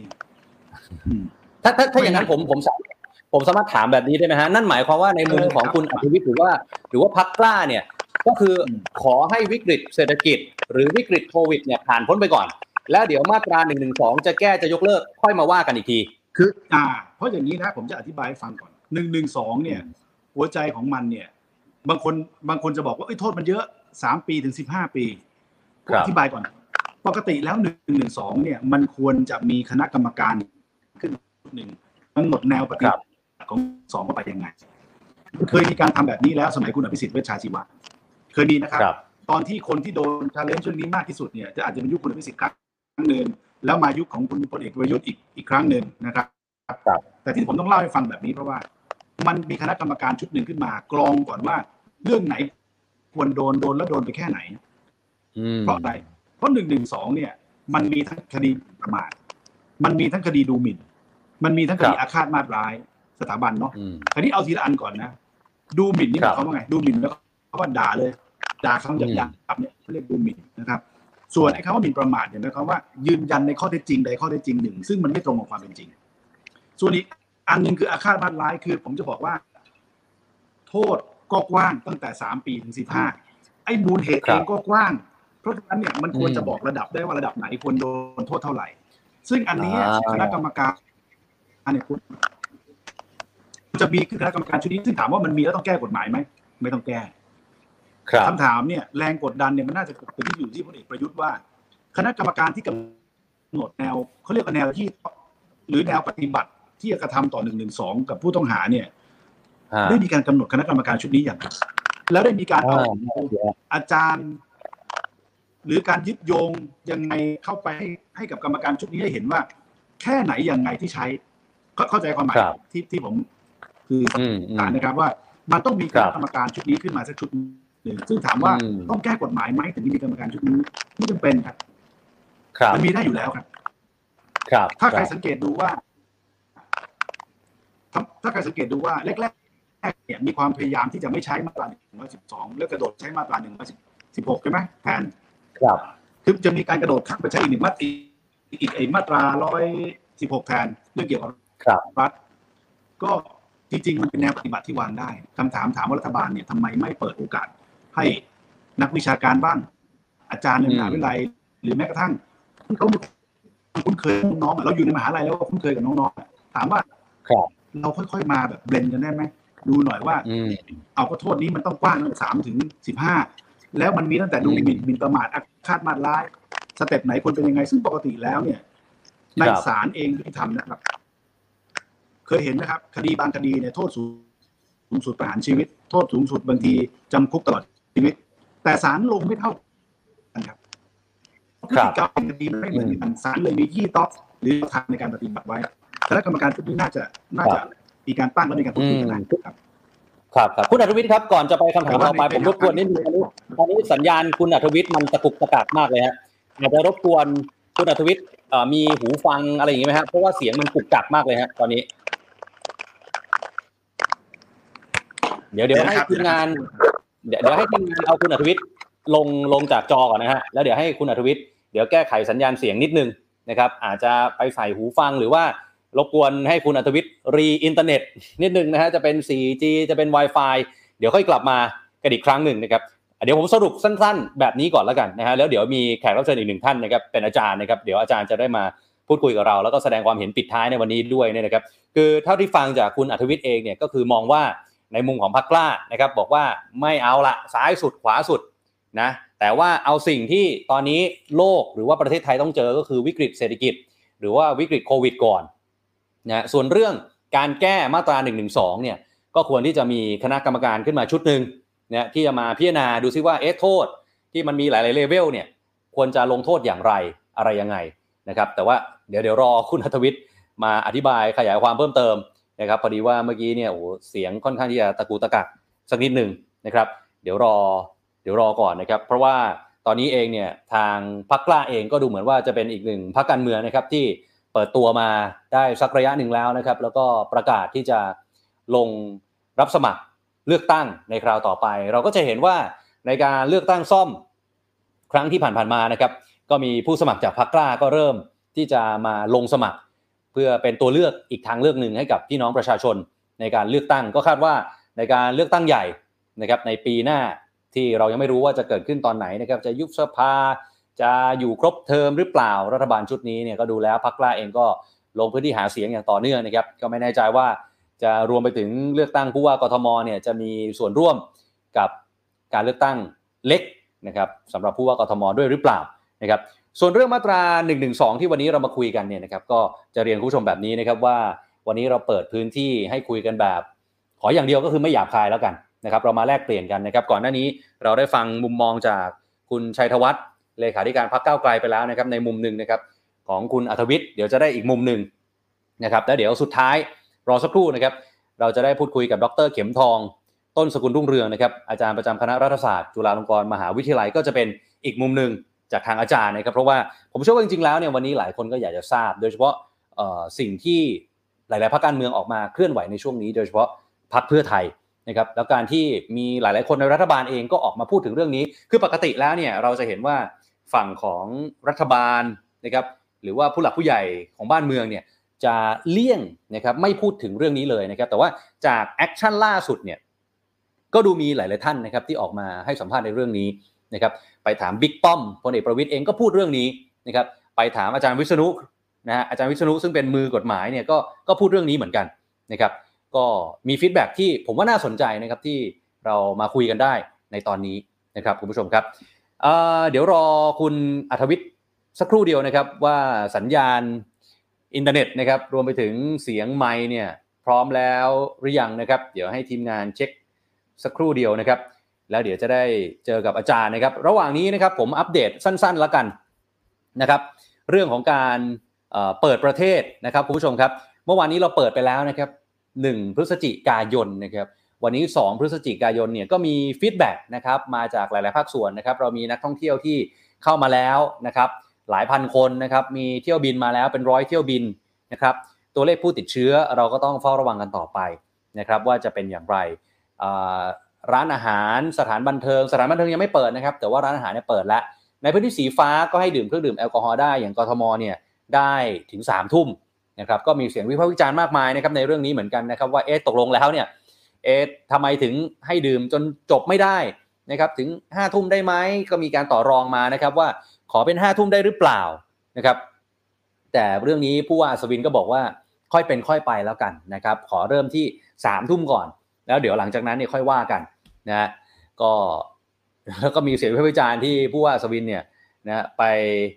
บอกนะครับว่าถ้าเกิดว่ากินไม่หมดนะก็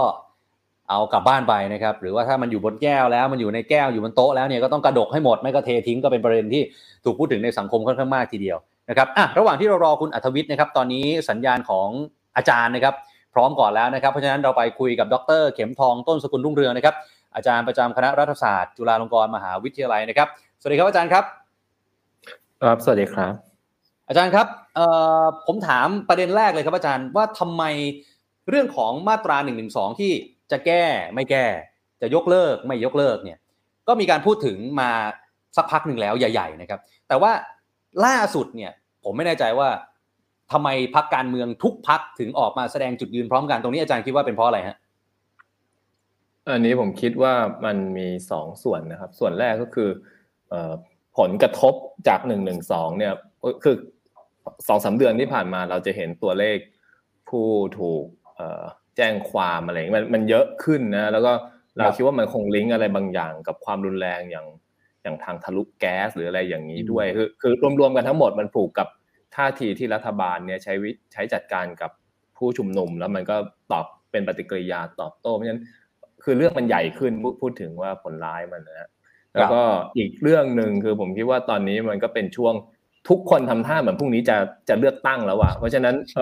เออคือเราก็คงต้องยอมรับ อันนี้มันน่าจะเป็นหนึ่งในประเด็นสำคัญในการ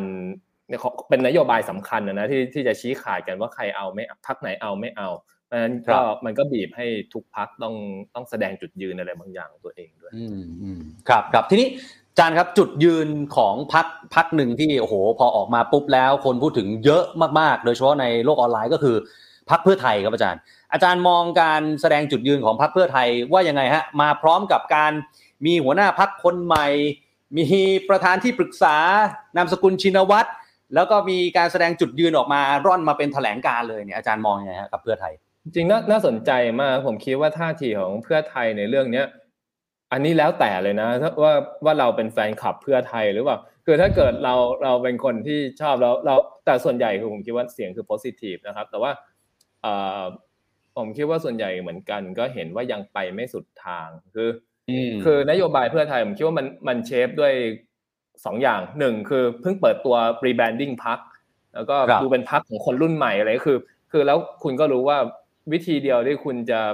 หาเสียงกับคนรุ่นใหม่ได้ คือต้อง address สิ่งที่เขา เขากังวลหรือ concern อยู่ตอนนี้ซึ่งหนึ่งหนึ่งสองเป็นเรื่องในนั้นถูกไหมครับ เพราะฉะนั้นไม่แตะก็ไม่ได้ แต่ว่าในขณะเดียวกันเนี่ย position เพื่อไทยในการเลือกตั้งครั้งนี้เนี่ยพูดพูดจริง ๆ หมายถึงครั้งหน้าที่กำลังจะมาถึงเนี่ย คือเขาก็ไม่ได้อยากเสี่ยงมากนะเพราะว่าหนึ่งในอดีตก็เคยโดนนิติสงครามเราพูดอย่างนี้นะคดีความอะไรต่างๆเขาก็ก็งกงกเงินเงินต้องพูดอย่างนี้ว่า ว่ากลัวว่าจะจะซ้ำรอยเดิมถูกไหมครับ อีกอย่างหนึ่งก็คือ คุณจะ คุณจะดันเพดานทำไมในเมื่อ โอเค มันมีพักอื่นที่ดันเพดานให้ก่อนเสร็จแล้วตัวคุณเองเนี่ยเอาพูดจริง ๆ ว่าในฐานะพักใหญ่แก้รัฐธรรมนูญครั้งนี้ระบบเลือกตั้งพักใหญ่ได้เปรียบเนี่ย คุณสามารถ คุณสามารถแข่งกับพลังประชารัฐเป็นสองพักใหญ่สบายๆ โดยที่พักเล็กที่มัน radical กว่าที่มันที่มันสุดโต่งกว่าเนี่ย น่าจะถูกดันออกไปเพราะฉะนั้นคุณจะไปเสี่ยงทำไมเพราะฉะนั้น มันก็จะออกมาในแนวว่าโอเค ก็ต้องพูดถึงหนึ่งหนึ่งสองว่าสนใจจะพูดคุยหรือสนับสนุนการพูดคุย แต่ในขณะเดียวกันเราก็จะเห็นว่าก็ออกมาไม่ไม่ได้ออกมาในในฐานะพักนะ เป็นอาจารย์ชัยเกษมที่ที่ออกแถลงการแต่แต่แถลงการนี้ก็ออกในเพจของพักคือจะบอกว่าพักไม่เห็นด้วยเป็นเป็นส่วนตัวของอาจารย์ชัยเกษมก็คงก็ไม่ได้นะก็ไม่ได้แต่แต่ถามว่าเป็นท่าทีพักไหมผมคิดว่าตอนนี้ก็ยังเร็วไปที่จะบอกว่าเพื่อไทย ทั้งพักรับเป็นรับเป็นนโยบายของเขาทั้งหมดถ้าถ้าถ้าอย่างนั้นอาจารย์อาจารย์มองว่าการที่เอ่อเพื่อไทยออกแถลงการโดยลงชื่อคุณชัยเกษมแบบเนี้ยฟีดแบ็ของฝั่งประชาชนที่เชียร์เพื่อไทย อาจารย์ว่าจะดีหรือเสียมากกว่ากันฮะผมคิดว่าจริง ๆ น่าจะดีมากกว่านะครับ คือคืออันนี้ก็พูดตรงๆว่าคงเปลี่ยนใจคนที่ไม่ชอบเพื่อไทยไม่ได้แต่ คนที่ยังลังเลอยู่ในฝั่งประชาธิปไตยว่าพรรคไหนมันก็จะลังเลมากขึ้นถูกไหมว่าแบบเออเออมันก็ไม่ได้แย่นะก็มีท่าทีรุ่นใหม่ขึ้นแหลมคมขึ้นอะไรอย่างนี้นะครับครับ อืม ทีนี้ ทีนี้โอเคเราเราเรามองทางเพื่อไทยไปแล้วว่าโอเค ออกมา take action ประมาณหนึ่งซึ่งจริงวันนี้น่าเสียดายมากเพราะว่าเราก็อยากจะคุยกับทางเพื่อไทยเหมือนกันเนี่ยนะฮะทีนี้ถ้าอาจารย์ครับถ้ามองทางฝั่งรัฐบาลบ้างล่ะ feedback ที่ออกมาจากทางพลเอกประวิตรวงษ์สุวรรณก็ดี หรือว่าอาจารย์วิษณุเครืองามที่บอกว่าก็เสนอแก้ได้นะก็แก้กันไปตามกระบวนการของมัน อันนี้อาจารย์มองฟีดแบ็ของฝั่งรัฐว่ายังไงบ้างครับผมคิดว่าในในตัวที่เป็น key person เป็นเป็นคนสำคัญของฝั่งรัฐบาลเนี่ยท่าทีดูจะก็เลยระมัดระวังนะคือไม่ปฏิเสธเสียทีเดียวนะก็ คือผ่อนสั้นผ่อนยาวนะครับ ขอขอดูไปก่อนนะอย่างคำสัมภาษณ์ของอาจารย์วิษณุเครืองาม เอาพูดจริง ๆ ก็คือ ถือว่าก็ถูกต้องตามหลักที่สุดก็คือถามว่าแก้ได้ไหมก็ก็แก้ได้นะมันไม่ใช่อะไรที่แก้ไม่ได้เพียงแต่ก็ต้องรอบคอบระมัดระวังนะผมผมคิดว่าอันนี้คือตัว key person เนี่ยเป็นอย่างนั้น แต่ว่าคนอื่นๆอะไรก็อันนี้มันมันแล้วแต่เราอาจจะบอกว่าอันนี้เป็น noise ก็ได้คือเป็นอะไร เป็นเสียงรบกวนไม่ใช่ท่าทีหลักตอนนี้ของของพรรคร่วมนะครับ ครับถ้าถ้าถ้าอย่างนั้นผมผมถามอาจารย์แบบนี้ได้ไหมครับว่าท่าทีที่ออกมาจากทุกพักเลยตอนนี้คือ คือเราสามารถรวมได้เลยนะว่าจุดยืนของแต่ละพักเป็นอย่างไร อาจารย์มองว่ามันจะนำไปสู่ทางออกที่จะมาหาตรงกลางร่วมกันได้ไหมฮะสำหรับการแก้หนึ่งหนึ่งสองคืออุปสรรคข้างหน้ามันก็เยอะนะครับ อันนี้ผมพูดจากจากใจจริงว่า คือหน้าที่ของผู้แทนราษฎรคืออะไร คือเอาเอาประเด็นปัญหาสังคมปัญหาการเมืองใหญ่ ๆ เนี่ยเข้ามาเข้ามาถกเถียงกันในพื้นที่สภาคือสภามันควรจะเป็นพื้นที่ที่ดีที่สุดที่ตัวแทนแต่ละกลุ่มมาคุยกันนะคือทีนี้ ถ้าเกิดคุณคือคือเวลาคุณเข้ามาในสภาเนี่ย คุณถ้าเกิดคุณถือว่าคุณเป็นตัวแทนของความคิดหนึ่งเท่านั้นไม่ใช่ไม่ใช่ตัวแทนคนทั้งชาติ ถ้าอย่างนี้จุดยืนคุณไม่มีวันเปลี่ยนถูกไหมผมไม่แก้ ผมต้องแก้ให้สุดทางเท่านั้นอะไรเงี้ยถ้าเป็นอย่างนี้คือสภามันมันเขาเรียก politicize มากหรือ polarize มากคือมันแตกเป็นขั้วคราวนี้ไม่ต้องคุยกันคราวนี้อย่างนี้สภามันฟังก์ชันไม่ได้ถูกไหมครับแต่ว่าถ้าเกิดคุณคิดว่าคุณเป็นผู้แทนของชาติ คือ คุณอาจจะมาจากพรรคโน้นพรรคนี้ คุณอาจจะ represent จากฐานเสียงโน้นฐานเสียงนี้ แต่เวลาตัดสินใจเนี่ยคุณตัดสินใจด้วย ด้วยผลประโยชน์ของคนทั้งชาติเป็นหลักโอเค ถ้าอย่างนั้น สภามาเป็นที่ที่คุณพอจะเจรจาอะไรต่างๆ กันได้ ผมไม่รู้ว่าสสสว แต่ละคนเนี่ยคิดหรือเปล่าว่าตกลงตัวตัวเองเป็นตัวแทนของคนทั้งชาติ หรือตัวเองเป็นตัวแทนของคนแค่กลุ่มเดียวนะครับคือคือคือเวลาเราบอกว่าอันนี้เป็นปัญหาหรือเปล่าหนึ่งหนึ่งสองเป็นปัญหาหรือเปล่าเนี่ย ผมคิดว่าสสสว ไม่ควรจะเป็นคนที่แบบพูดไงรู้ดีไปกว่าไปกว่าคนที่เขาเดือดร้อนนะคือบอกครับ คือถ้าเกิดมีคนเป็นอ่าผมคิดว่า เป็นหลายพันหรืออาจจะหลายหมื่น พูดว่าเขาเดือดร้อนจากเรื่องนี้ อาจจะเดือดร้อนด้วยคดีความ อาจจะแค่ไม่สบายใจกับกับอะไรบางอย่างเนี่ย ผมคิดว่าอันนี้มันก็เป็นปัญหาพอที่ผู้แทนอะจะหยิบมาคุยกันได้แล้ว ไม่ใช่ว่าคนเป็นหมื่นบอกว่าเดือดร้อน ผู้แทนบอกว่าไม่ไม่คิดแล้วคิดแล้ว ผมผมคิดแล้ว ผมรู้ดีกว่าคุณ คุณไม่ได้เดือดร้อนเรื่องนี้ คุณเดือดร้อนเรื่องนี้ต่างหากคือแบบ เอ้าคือคือนึกออกว่าคือ คือคุณต้องฟังคนที่เขาบอกว่าเขาเดือดร้อนคุณไม่ใช่เป็นคนที่มีมีหน้าที่ตัดสินคนที่เขาตัดสินเขาอยู่เขาคือคนที่เลือกคุณ คือถ้าอย่างนี้มันก็มันคือคืออย่างเอาเอาเคสอย่างอื่น อย่างเช่น เคสทารุณการทารุณสัตว์อย่างเงี้ย หรือว่าการอุ้มบุญอย่างเงี้ยผมคิดว่ามีคนเดือดร้อนเรื่องพวกนี้น้อยกว่าเรื่องของหนึ่งหนึ่งสองอีก แต่สภาก็ take action เพราะเห็นว่าอ้าวก็ถ้า impact กับสังคมมันเยอะมีคนสนใจแล้วรู้สึกว่ามันเป็นปัญหา ทำไมในฐานะสภาคุณจะไม่ไม่คุยกัน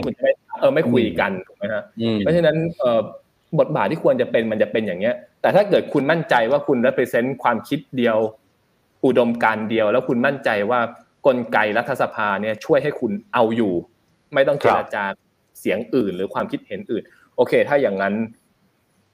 ผมไม่เห็นทางออกจากสภาอันนี้ไปไปยาวเลยนะคุณก็จะเจอกับ อะไรอะพอส่งเข้าสภาใช่ไหมสามวาระรับหลักการแปรยติอะไรเงี้ยคุณอาจจะตกตั้งแต่ จริง ๆ มันตกตั้งแต่ตอนเสนอชื่อใช่ไหมเพราะเสนอชื่อเนี่ย การเสนอชื่อกฎหมายโดยประชาชนเนี่ยจะต้องเป็นหมวดสามหรือหมวดห้าก็คือเรื่องของสิทธิเสรีภาพปวงชนชาวไทย หรือเป็นหน้าที่ของรัฐคุณก็อาจจะถูกตีตกว่าหนึ่งหนึ่งสองไม่ใช่เรื่องสิทธิเสรีภาพปวงชนชาวไทยอันนี้เสียงกันได้คุณคุณก็ไม่รอดแล้วหนึ่งเนี่ยแต่ถ้าเกิดคุณไปถึงสภาเนี่ย สสคุณก็ต้องลุ้นอีกพักพักรัฐบาลจะเอายังไงนะครับครับรวมรวมทั้งพักพักฝ่ายค้านเองด้วยก็จะแตกกันเองหรือเปล่าว่าเอ้ยเรื่องนี้อืมไปไกลเกินขอถอนอะไรอย่างเงี้ยนะครับอืมไปจนถึงสุดท้ายคุณยังต้องผ่านสวถ้าถ้าสวคว่ำอืมสวเสร็จคุณยังมียังสามก่อนจะประกาศเป็นกฎหมายเนี่ยคุณยังส่งไปที่สารรัฐธรรมนูญได้อีกนะฮะคืออืมคือพูดถึงว่ามันมีอะไรอะมันมีอุปสรรคครับ จำนวนมากนะครับ เพราะฉะนั้นอะอันนี้คืออุปสรรคทางกฎหมาย เพราะฉะนั้นเอ่อถ้าฝ่ายการเมืองเนี่ยมันมันมันไม่คิดว่าเรื่องนี้ ไม่มีเจตจำนงทางการเมือง ไม่คิดว่าเรื่องนี้จะต้องแก้ ไม่คิดว่าเรื่องนี้จะต้องให้ความสำคัญเนี่ย โอกาสที่มันจะเป็นไปได้ยากเป็นไปได้ยากใช่อืมอืมครับครับถ้าถ้าอย่างนั้นผมผมถามอาจารย์ว่าการชุมนุมทางการเมืองของ นิสิตนักศึกษาที่มันลากยาวมาตั้งแต่ปี 63 จนมาปี 64 จนมีแกนนำเนี่ยถูกจับไปไม่รู้กี่คนต่อกี่คนแล้วเนี่ยนะฮะจนถึงขณะนี้เนี่ยอาจารย์มองการชุมนุมว่าเป็นยังไงบ้างฮะหลังจากนี้การชุมนุมมันจะเป็นยังไงต่อไป มันจะสร้าง Impact เกิดการเรียกร้องในสังคมได้มากน้อยขนาดไหน เพราะว่าหลายคนก็โดนไปหลายคดีแล้วนะฮะตอนนี้ ครับ เอ่อเอางี้ก่อนคือผมคิดว่าถึงที่สุดเนี่ยการชุมนุมมันไม่เคยเปลี่ยนจุดยืนนะครับ ตั้งแต่สิงหาปีที่แล้วมาถึงปีนี้เนี่ยก็ยังพูดเรื่องเดิมคือปฏิรูปสถาบันกษัตริย์นะครับอืมคืออารมณ์ในอารมณ์ของคนที่เข้าร่วมอาจจะมีคนที่ไปไกลกว่าปฏิรูป แต่ผมคิดว่าแกนนำเนี่ยมั่นคงแล้วไม่เคยเปลี่ยนก็คือพูดกี่ทีก็ยังย้ำอย่างเดิมว่าขอแค่ปฏิรูป ซึ่งครับซึ่งอาจารย์วิษณุก็พูดเองว่าว่าพื้นที่มัน ช่องทางทางกฎหมายมันก็เปิดให้ถูกไหมฮะส่วนอืมสิบข้ออย่างเงี้ยเอ่อทางไอรอเคยทำมาว่าอ้างก็แล้วกันว่า บางเรื่องเนี่ยเขาพูดเลยเอออันนี้มันแก้ทางกฎหมายได้อันนี้เป็นเรื่องสังคมวัฒนธรรมมันมันเปลี่ยนครับมันเปลี่ยนชั่วข้ามคืนไม่ได้แต่ แต่อะไรที่ทำได้บ้างอะไรอย่างนี้นะครับ อันนี้ก็เรื่องหนึ่งนะครับตัวแกนนำไม่เปลี่ยนแต่ถามว่าโมเมนตัมของม็อบจะไปยังไงต่อ อันนี้พูดยากเพราะว่าช่วงที่ผ่านมาพอถึงจุดหนึ่งเนี่ย มันดันเพดาน แล้วปีที่แล้วเราจะเห็นเลยว่า การเมืองในสภาไม่ตามการเมืองนอกสภานะครับ คือคือข้างนอกดันไปจนสุดในสหภาลายๆฝ่ายพูดตรงกันนะฮะเรื่องนี้ครับผมนะคครัรับบแม้กระทั่งเรื่องที่ไปไกลที่สุดที่คิดว่าจะคอม p r o m i s e กันได้ คือการแก้ไขเพิ่มเติมรัฐธรรมนูญ ซึ่งซึ่งแม้กระทั่งการแก้ไขเพิ่มเติมรัฐธรรมนูญที่เสนอเข้าไปเนี่ย มันก็อ่อนมากๆอยู่แล้วกับข้อเรียกร้องเดิมตั้งแต่ต้นที่โอ้ตอนแรกเสนอกันมาแบบทุกฝ่ายเสนอกันตั้งหลายหลายร่างก็ได้ร่างที่อ่อนที่สุด แต่แม้กระนั้นครับ สารรัฐธรรมนูญเมื่อต้นปีก็บอกว่าเฮ้ยคุณทำไม่ได้เขาก็ล้มไปตอนวาระสามใช่ไหมครับแล้วสุดท้ายที่คุณได้ก็คือ คือการแก้ไขรัฐธรรมนูญอีกอันหนึ่งซึ่งอยู่ดีๆก็โผล่แล้วก็เสียบเข้าไปเลยถูกไหมเพราะฉะนั้นแบบถามว่าโมเมนตัมจะเป็นยังไงต่ออันนี้ผมไม่แน่ใจเหมือนกันแต่ว่า ถ้าถามว่าเอ่อกับตัวแกนนำผมเข้าใจว่าก็คงเอ่อมีปัญหามากอยู่นะกับคดีครับความหรือนิติสงครามอะไรอย่างนี้ที่ที่โยนเข้าใส่ นะครับ อืมครับ อืมอืมอืมอาจารย์ อาจารย์ดูคิด คิดคิดอะไรอยู่วะอาจารย์อ๋อคือคือผมคิดว่าคือคือหลายคนพูดว่าแกนนำเนี่ยเอ่อชุมนุมจนจนแบบผิดกฎหมายหนึ่งหนึ่งสองแต่ผมคิดว่าอืมคือคือผมก็พูดอย่างนี้ว่า ผมไม่เห็นว่าเขาทำผิดหนึ่งหนึ่งสองนะ อืม ไอ้ที่แกชุมนุมจนโดนหนึ่งหนึ่งสองจริงไหมจริง แต่ถามว่าเพราะว่าเขาทำผิดตามมาตราหนึ่งหนึ่งสองหรือเปล่า ผมไม่เห็นอย่างนั้น ไม่แต่มันถูคกรับใช้เป็นเครื่องมือ ซึ่งอันนี้มันก็สะท้อนกับหลายคนอะไร ที่อืมคอนที่อธิบายความกังวลมาก่อนหน้าคนี้รับว่าเอ้ยมันถูกใช้เป็นเครื่องมืออะไรอืมครับครับถ้าอย่างนั้นสุดท้ายครับอาจารย์ทางออกเรื่องนี้ในมุมมองของอาจารย์ว่าโอ้โหประเทศไทยจะ จะมีทางออกในเรื่องของแก้ไม่แก้ ยกเลิก ไม่ยกเลิกหนึ่งหนึ่งสองยังไงดีฮะคือถ้าเกิดเราสามารถเปิดพื้นที่ให้คุยกันได้นะฮะแล้วแล้วฝ่ายการเมืองเต็มใจจะคุย คือเรื่องหนึ่งหนึ่งสองไม่ใช่ปัญหา ไม่ใช่ปัญหากฎหมายหนึ่งหนึ่งสองเป็นปัญหาการเมืองนะครับ การใช้การตีความความเข้าใจคือจริงๆความสำคัญของมาตราหนึ่งหนึ่งสองประมวลกฎหมายอาญาเนี่ยผมคิดว่าแท บจะเรียกว่าเป็นหนึ่งในหลักรัฐธรรมนูญของไทยในช่วงหลังๆคือคือเรื่องครับซึ่งซึ่งถ้าเราสามารถคุยกันได้เนี่ย มันก็มีทางออกอะครับ ในหลาย ๆ อย่าง ถึงที่สุดถ้าเกิด ถ้าเกิดจะยกเลิกอ่ามันมีหลายซีนารีโอถูกไหมครับสมมติว่าจับพัดจับผูเนี่ยเราบอกเออยกเลิกหนึ่งหนึ่งสองแปลว่าอะไรแปลว่ากลับไปใช้หมิ่นประมาทอืมแต่ว่าการยกเลิกหนึ่งหนึ่งสองไม่ได้ยกเลิกรัฐธรรมนูญมาตราหกนะครับ คนชอบเอาไปผูกกันว่า ถ้ายกเลิกหนึ่งหนึ่งสองแล้ว จะมีคนดูหมิ่นพระมหากษัตริย์ซึ่งผมผมคิดว่าเป็นไปไม่ได้หนึ่งรัฐธรรมนูญยังอยู่ เรื่องศักดิ์ศรีอืมความเป็นมนุษย์ของทุกคนเนี่ยต้องคุ้มครองแม้กระทั่งพระมหากษัตริย์ก็ต้องคุ้มครอง ไม่มีใครสามารถละเมิดเรื่องนี้ได้นะอืมคือถ้าเกิดแก้ได้เนี่ยมันก็มันก็มันก็อาจจะมีชาแนลทางกฎหมายที่แก้ไขปัญหาเกี่ยวกับแกนนำและการชุมนุมก็คือ อันนี้ก็แบบกฎหมายเลยก็คือ ถ้ากฎหมายที่มันเป็นข้อหาเนี่ยมันถูกยกเลิกหรือมันเปลี่ยนแปลงไปในทางที่เป็นคุณเนี่ย ตัวครับคนที่ถูกคดีพวกนั้นอยู่ก็จะได้รับ ผลดีก็ยกเลิกถูกปล่อยตัวอะไรลดโทษอะไรก็ว่าไปหรือถ้าเกิดเราครับยอมรับว่ามันเป็นเรื่องทางการเมืองจริง ๆ เนี่ย คุณแก้ไข คุณอาจจะไม่ไปถึงขั้นยกเลิก คุณแก้ไข คุณก็พูดเองนี่ว่า แม้กระทั่งฝ่ายอนุรักษ์นิยม หรือฝ่ายขวาก็พูดเองว่ามันมีการกลั่นแกล้งกันจนถึงขั้นว่าเออจะต้องมีการกลั่นกรองมีอะไรไหมอะไรไอการกลั่นกรองที่พูดกันเนี่ยมันเป็นคณะกรรมการอย่างไม่เป็นทางการว่ามันไม่มี จะมีก็ได้ไม่มีก็ได้เปลี่ยนรัฐบาลทีก็ไม่มีทำไมคุณไม่ทำให้มันเป็นโครงสร้างกฎหมาย คุณฝังเข้าไปในโครงสร้างกฎหมายเลยว่า เออคืออย่างที่ก้าวไกลเสนอ คนนี้ตำแหน่งนี้หรือคณะกรรมการนี้เป็นคนฟ้องเท่านั้นนะอืมผลลัพธ์เท่ากันทำไมคุณไม่เขียนให้มัน ให้มันมั่นคงแน่นอนทำไมคุณถึงไปฝากความหวังไว้กับ การเปลี่ยนแปลงทางการเมือง ซึ่งซึ่งมันมันเปลี่ยนบ่อยคุณก็ไม่มีหรือว่าครับแล้วแล้วสุดท้ายถ้าเกิดคุณคุณไม่แก้อะไรขนาดนั้นเนี่ย แต่คุณยอมรับเป็นเรื่องการเมืองคุณออกกฎหมายในรัฐโทษกรรมคนที่ เพราะคุณยอมรับ อันนี้มันไม่ใช่เรื่องกฎหมาย ไม่ใช่เขาทำผิดกฎหมาย อันนี้เขาอยู่อีกฝั่งของการเมืองแล้วเขาถูกกฎหมายรังแกมันมันมีทางออกหลายทางฮะ แต่เรื่องแรกที่สุดต้องเปิดพื้นที่คุยกันก่อน ต้องยอมรับครับว่าเป็นปัญหาอืมครับครับครับได้ครับอาจารย์ครับ เดี๋ยวไว้โอกาสหน้าได้มาสอบถามกันเพิ่มเติมนะฮะในหลาย ๆประเด็นนะครับ อาจจะเป็นเรื่องนี้หรือว่าเรื่องข้อกฎหมายต่าง ๆ นะครับ วันนี้ขอบคุณอาจารย์เข็มทองนะครับ ขอบพระคุณครับ สวัสดีครับ ครับยินดีครับ ครับคุณผู้ชมครับนี่คือดรเข็มทองต้นสกุลรุ่งเรืองครับอาจารย์ประจำคณะรัฐศาสตร์จุฬาลงกรณ์มหาวิทยาลัยนะครับเอาละฮะตอนนี้สัญญาณของคุณอัธวิทย์จากพักกล้าพร้อมแล้วนะครับ เดี๋ยวคงได้มาไล่เรียงกับคุณอัธวิทย์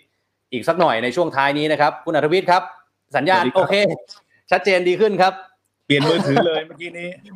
โอเคครับคุณอัธวิทย์ผมผมถามคำถามนี้ก่อนเลย เพราะว่าผมถามทุกท่านมาหมดแล้วนะฮะคือว่าเออจริง ๆ แล้วเรื่องของมาตรา1นึเนี่ย ก็มีการพูดถึงกันมาสักระยะใหญ่ ๆ แล้ว แต่ว่าทำไมทุกพักการเมืองถึงเลือกที่จะมาแสดงจุดยืน พร้อม ๆ กันในรอบนี้ฮะอันนี้ในมุมมองของคุณอัธวิทย์คิดเห็นยังไงฮะจริงๆ เรื่องนี้มีการหยิบยกกันมาตั้งนานแล้วนะอย่างกรณีพักก้าวไกลเขาก็ยกเรื่องนี้มาตั้งตั้งแต่ยังเป็นอนาคตใหม่ ก็ก็ครับเข้าใจได้เพราะว่าเขามาสายนี้อยู่แล้วโดยตรงนะครับอืมแต่ว่าอย่างกรณีพักใหญ่อย่างเพื่อไทยก็เพิ่งมาหยิบยกเอาไม่นานนี้เองครับต้องบอกว่า เป็นสัญญาณส่งสัญญาณกันว่ามันใกล้เลือกตั้งอ่ามันใกล้เลือกตั้งนะครับ แล้วก็ผมคิดว่าไอ้วิธีคิดแบบนี้เนี่ยเอิ่มผมเบื่อวิธีการแบ่งแยกและปกครองแล้วคือบางทีพอโยนเรื่องใดเรื่องหนึ่งออกมาแล้วเนี่ยให้มันแตกออกเป็นสองความขั้วความคิดเนี่ย เหมือนคราวที่แล้วอะใครอยู่ซีกประชาธิปไตยเอาว่าไป อยู่ซีกนี้อืมอ่าถ้าไม่ได้อยู่ซีกประชาธิปไตยไปอยู่ซีกนู้นอะไรอย่างเงี้ยนะครับอือืผมคิดว่ารับคราวนี้ก็น่าจะเป็นอีกบริบทหนึ่งอะเรื่องของการปฏิรูปสถาบันพระมหากษัตริย์เนี่ย ผมว่าอาจจะเป็นตัวอีกอีกเส้นหนึ่งในการแบ่ง ซึ่งจริงๆแล้วไม่ไม่ควรในความเห็นของพี่นะในความเห็นของพี่นะพี่ครัว่าบไม่ไม่ควรจะเอาดึงเอาสถาบันลงมาเอ่อเป็นส่วนในการชี้ว่าซ้ายควรปฏิรูป ขวาไม่ควรปฏิรูป เพราะว่ามันนำไปสู่การสุดโต่งทั้งซ้ายและขวาแล้วครับอืมมันถ้าสุดโต่งเนี่ย มันก็เข้าอีหลอบเดิมแหละก็คือแบ่งแยกแล้วปกครองพอถึงครับเวลาถ้าแตกหักกันมากๆ ก็ทะเลาะกันสองฝ่าย ทะเลาะกันมากๆก็รัฐประหารอีก แล้ววงจรอุบาทก็เข้ามาวนแบบนี้ไปไม่รู้จบสิ้นนะครับผมเลยคิดว่าเอ๊ะทำไม มันเป็นไปได้ยังไงที่วิกฤตโรคระบาดเป็นวิกฤตเศรษฐกิจ แต่ว่ามันกำลังจะกลายเป็นวิกฤตการเมืองอีกแล้ว เพราะว่าถ้าเกิดว่ามีการแก้ไขในสถานการณ์ขณะนี้เนี่ย ผมเชื่อว่าไม่ยอมกันทั้งสองฝ่ายแหละยากเหมือนกันครับเพราะฉะนั้นถ้าถามอืมถ้าถามผมผมคิดว่าเอ่อสถานการณ์นี้ยังไม่เหมาะสมที่จะทำการแก้ แก้ไขมาตราหนึ่งสองแต่ว่า ในมุมของเราที่เราคิดว่ามันควรจะมีการพูดคุยกัน ที่ไม่เรียกว่าไม่หักด้ามพ้าด้วยเข่าแล้วก็ได้ช่วยเหลือการแสดงความคิดเห็นทางการเมืองของน้องๆด้วยเนี่ย ผมคิดว่าเรื่องสำคัญก็คือว่า คณะกรรมการที่จะต้องตั้งขึ้นมาเนี่ย มันมีอยู่แล้วสมัยคุณอภิสิทธิ์เคยตั้งชุดนี้ แล้วผมคิดว่าจริงๆ ผมไม่รู้ว่ารัฐบาลลุงตู่เนี่ยแกตั้งยังไงนะครับ หรือว่าใครเข้ามามีส่วนร่วมด้วย เราคงปล่อยให้ทหารฝ่ายปกครองหรือตำรวจอยู่ในชุดนี้อย่างเดียวมันคงจะไม่ถูกมั้งน่าจะมีอาจารย์อยู่หรือใครอยู่ ให้มีความหลากหลายหน่อยเพราะอะไร เพราะต้องเข้าใจว่ามาตรา1นึเวลาดูในโครงสร้างกฎหมายเนี่ย โทษมันสามถึงสิบห้าปี ครับ มันกว้างมากอืมและที่สำคัญคือการกระทำที่เป็นความผิดมันก็กว้างเช่นเดียวกัน ตั้งแต่ครับดูหมิ่น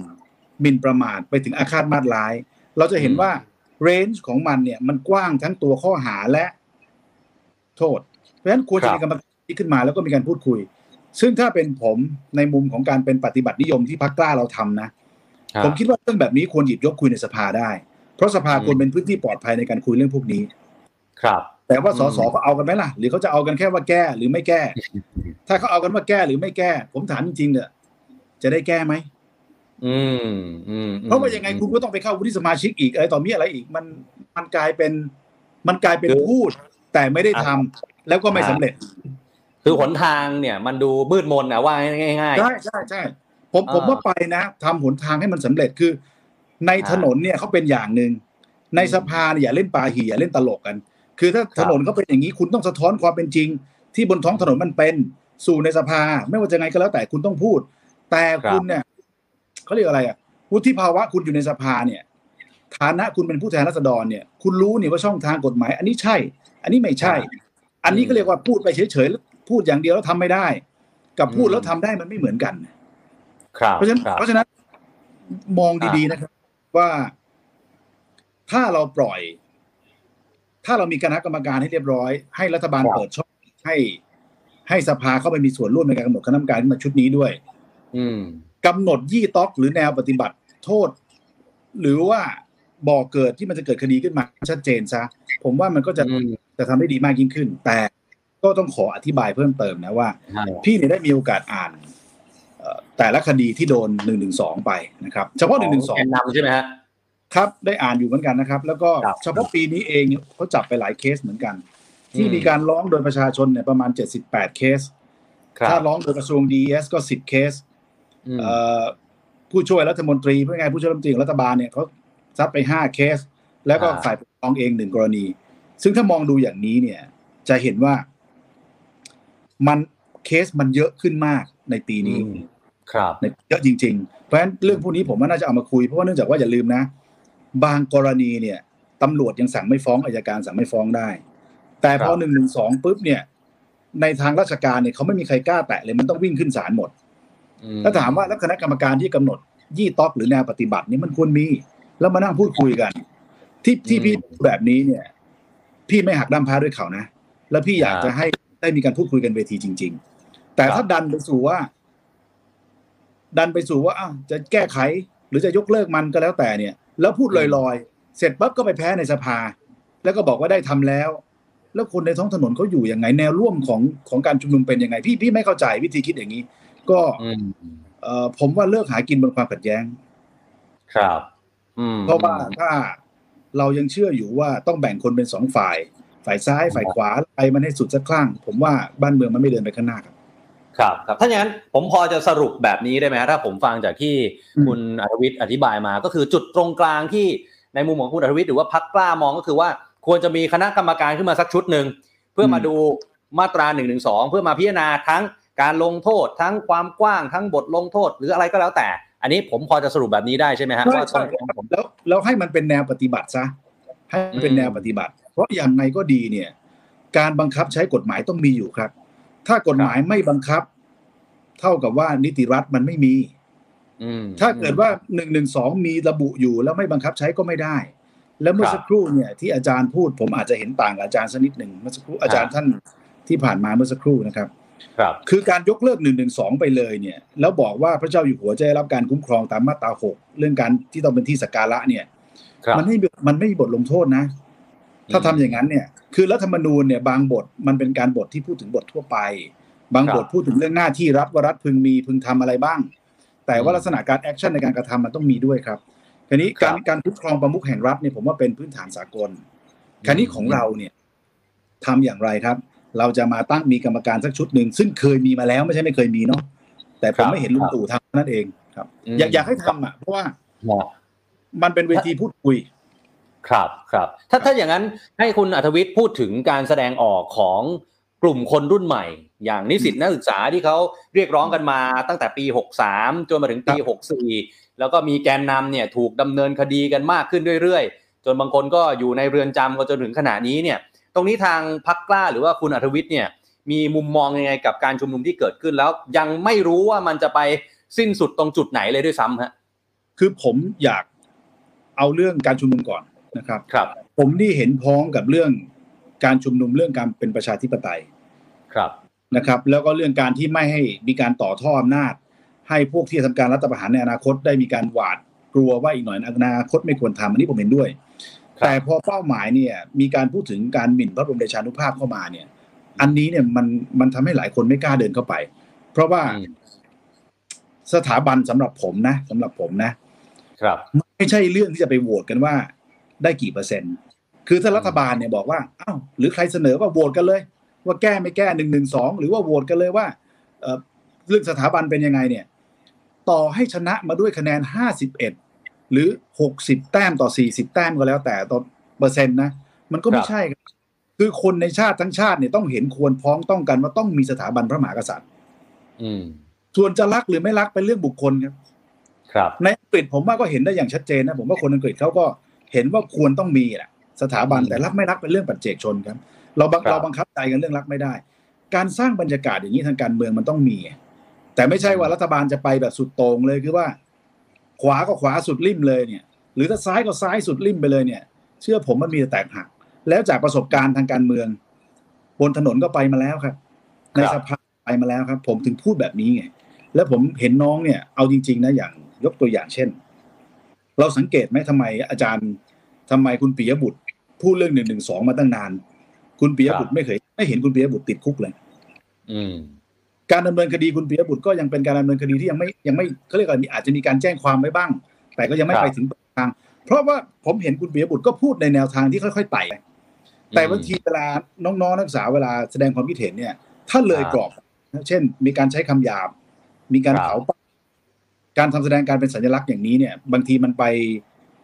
มันไปเหยียบย่ำน้ำใจคนที่เขารัก ครับ โอกาสที่มันจะเกิดการชนกันสองฝ่ายเนี่ยมันมีอืมนั้นผมเองก็ เราเป็นคนหนึ่งที่เป็นอาจารย์ด้วย เราก็มีความครับรู้สึกว่า เราก็อยู่ใกล้กับน้องๆ เราก็อยากจะบอกว่า เฮ้ยซ้ายสุด กับขวาสุดมันไม่ไป มันไม่ไปสู่เป้าหมายของชาติบ้านเมืองหรอกถ้าเราลอมชอมกันในผมที่ผมพูด ผมไม่ได้เป็นคนขวาจัดนะแต่ว่าที่ต้องพูดให้แบบนี้ว่าก็อยากเห็นพลเอกประยุทธ์จันทร์โอชาเนี่ยอืม ท่านออกมาพูดเรื่องคณะกรรมการหน่อยว่าการกำหนดยี่ต็อกหรือแนวปฏิบัติของหนึ่งหนึ่งสองเนี่ยอืมมากำหนดแนวกันไหม เพราะครับไหนๆโทษมันก็กว้างตั้งแต่สามถึงสิบห้าแล้วการอืมกระทำมันก็มีตั้งแต่ดูหมิ่นหมิ่นประมาทดูหมิ่นหมิ่นประมาทจนถึงอาฆาตมาตร้ายเนี่ยเรามากำหนดดีไหมครับ อาจจะไม่ต้องนำไปถึงการแก้หรอก แต่ในทางปฏิบัติคุยกันอ่าถ้าถ้าอย่างนั้นคุณอัธวิทย์มองฟีดแบ็กจากทั้งพลเอกประวิทย์หรือว่าแม้กระทั่งอาจารย์วิษณุเครืองามที่ออกมา พูดถึงการแก้หนึ่งหนึ่งสองว่ายังไงว่าเอ้ยดูเหมือนว่ารัฐจะฟังมากขึ้นไหมฮะ หรือว่าก็ออกมารอมชอมมันไปอย่างนั้น คือเข้าใจไหมคือเขาก็พูดว่ามีคนเสนอสิทธิ์เสนอกฎหมาย ก็ใช่ใครก็เสนอได้สสเข้าชื่อกันยี่สิบคนก็เสนอได้แล้วกฎหมาย แต่มันผ่านไหมภาพที่เราเห็นคืออะไรรู้ไหมเราจะเห็นฝั่งขวาจัดจัดๆเอาเป็นว่าซีกพักพลังประชารัฐอะเดี๋ยวเขาก็ต้องยืนอ่าปกป้องเขาแบบสุดๆไปเลย แล้วเดี๋ยวจะเห็นฝั่งก้าวไกลก็จะสุดๆไปเลย แล้วผมอ่าถามสิ มันเกิดอะไรความคืบหน้าอะไรขึ้นบ้าง มันเกิดการปฏิบัติจริงเลยได้บ้างมันได้อย่างเดียวคืออะไรรู้ไหมคุณได้แสดงออกในกลุ่มที่คุณเป็นตัวแทนอยู่ ครับ คุณเป็นตัวแทนฝั่งซ้ายคุณแสดงแบบซ้าย คุณคุณฝั่งขวาคุณแสดงแบบขวา แล้วคุณนำสู่ทางออกของรัฐไหมหรือคุณนำไปสู่การขัดแย้ง แล้วแบ่งแยกคนเป็นสองฝ่ายอีก พอสองฝ่ายเสร็จเวลาเลือกตั้ง ไม่ต้องไปดูแล้วว่านโยบายเศรษฐกิจคืออะไร ไม่ต้องไปดูแล้วว่าในอนาคตโลกจะปรับไปแบบไหนประเทศไทย ดูอย่างเดียวว่า แบ่งซ้ายกับแบ่งขวาใครเข้าสล็อตซ้ายเลือกซ้ายใครเข้าสล็อตขวาเลือกขวา ผมว่าการเมืองไม่ใช่แค่นั้นนะการเมืองไม่ใช่แค่นั้นสำหรับผมนะครับครับถ้าถ้าอย่างนั้นสุดท้ายครับคุณอัธวิทย์คิดว่ามีประชาชนกลุ่มที่อะอย่างที่คุณอัธวิทย์บอกว่าซ้ายสุดไม่ขวาสุดไม่แล้วกลุ่มที่เขาอยู่ตรงกลางเนี่ย คุณคุณอัธวิทย์คิดว่ามีในประเทศไทยมากน้อยขนาดไหนฮะ ในขณะนี้เอ้ยพี่ว่าเยอะนะพี่ว่าเยอะนะคือคือผมบอกแล้วว่าแนวของพรรคกล้าเป็นปฏิบัตินิยมครับ ผมไม่ซ้ายไม่ขวาและผมก็ไม่กลางด้วย เพราะถ้าเรื่องไหนผมชัด ผมก็ชัด ยกตัวอย่างเล่นหนึ่งหนึ่งสองขณะนี้ถามผมว่าเห็นด้วยไหม ผมบอกว่าครับไม่เห็นด้วยกับการแก้ในสถานการณ์นี้เลย เพราะอืมเป็นแก้ปั๊บหมิ่นมากขึ้น ต่อให้มีมาตราหกก็หมิ่นมากขึ้น ขนาดมีกันครบยังหมิ่นเลยครับนะครับสองครับจะนำไปสู่ความรุนแรง และที่สามครับ รุนแรงจัดจัดชนม็อบชนม็อบมันปฏิวัตินะครับ รัฐประหารนะครับ ผมฝากคิดไว้นิดนึงเท่านั้นเองผ่านทาง The Standard ครับ ครับ คิดให้ดีนะครับพลเอกประยุทธ์จันทร์โอชาเนี่ย ผมไม่เชื่อเลยว่าจะเป็นนายก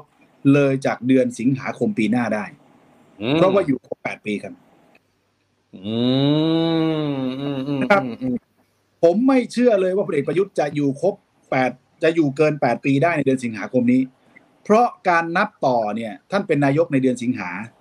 ไม่ใช่พฤษภาตอน ตอนรัฐประหารนะ แต่เป็นนายกเดือนสิงหาปีห้าเจ็ดท่านเนี่ยอืมแล้วต้องหมดลงปีหน้าคำถามคือว่าเราจะปล่อยให้ท่านหมดลงที่ตัวบทกฎหมายมันกำหนด หรือสถานการณ์มันจะกลายเป็นวิกฤตการเมือง แล้วมีเหตุแทรกแซงอีกเฮ้ยพอแล้วเรื่องทางรัฐประหารพอแล้วครับ เวลาเดินน่ะอยากได้อย่างหนึ่งผมเคยไปลงม็อบมา ครับ พี่บอกเลย พี่ก็พี่ก็เคยไปไล่คุณทักไปไล่รัฐบาลคุณยิ่งรักษณ์มาอืม สิ่งที่ผมตั้งใจมาตลอด ผมอยากเห็นการเปลี่ยนแปลงโดยประชาชน แต่ผมกลับได้การเปลี่ยนแปลงโดยทหาร มองไปมองมาหลังพักพลังประชารัฐก็คือสมาชิกเก่าที่อยู่พักเดิมในเพื่อไทยทั้งนั้นถ้าถามผมว่า การเมืองมันเป็นเรื่อง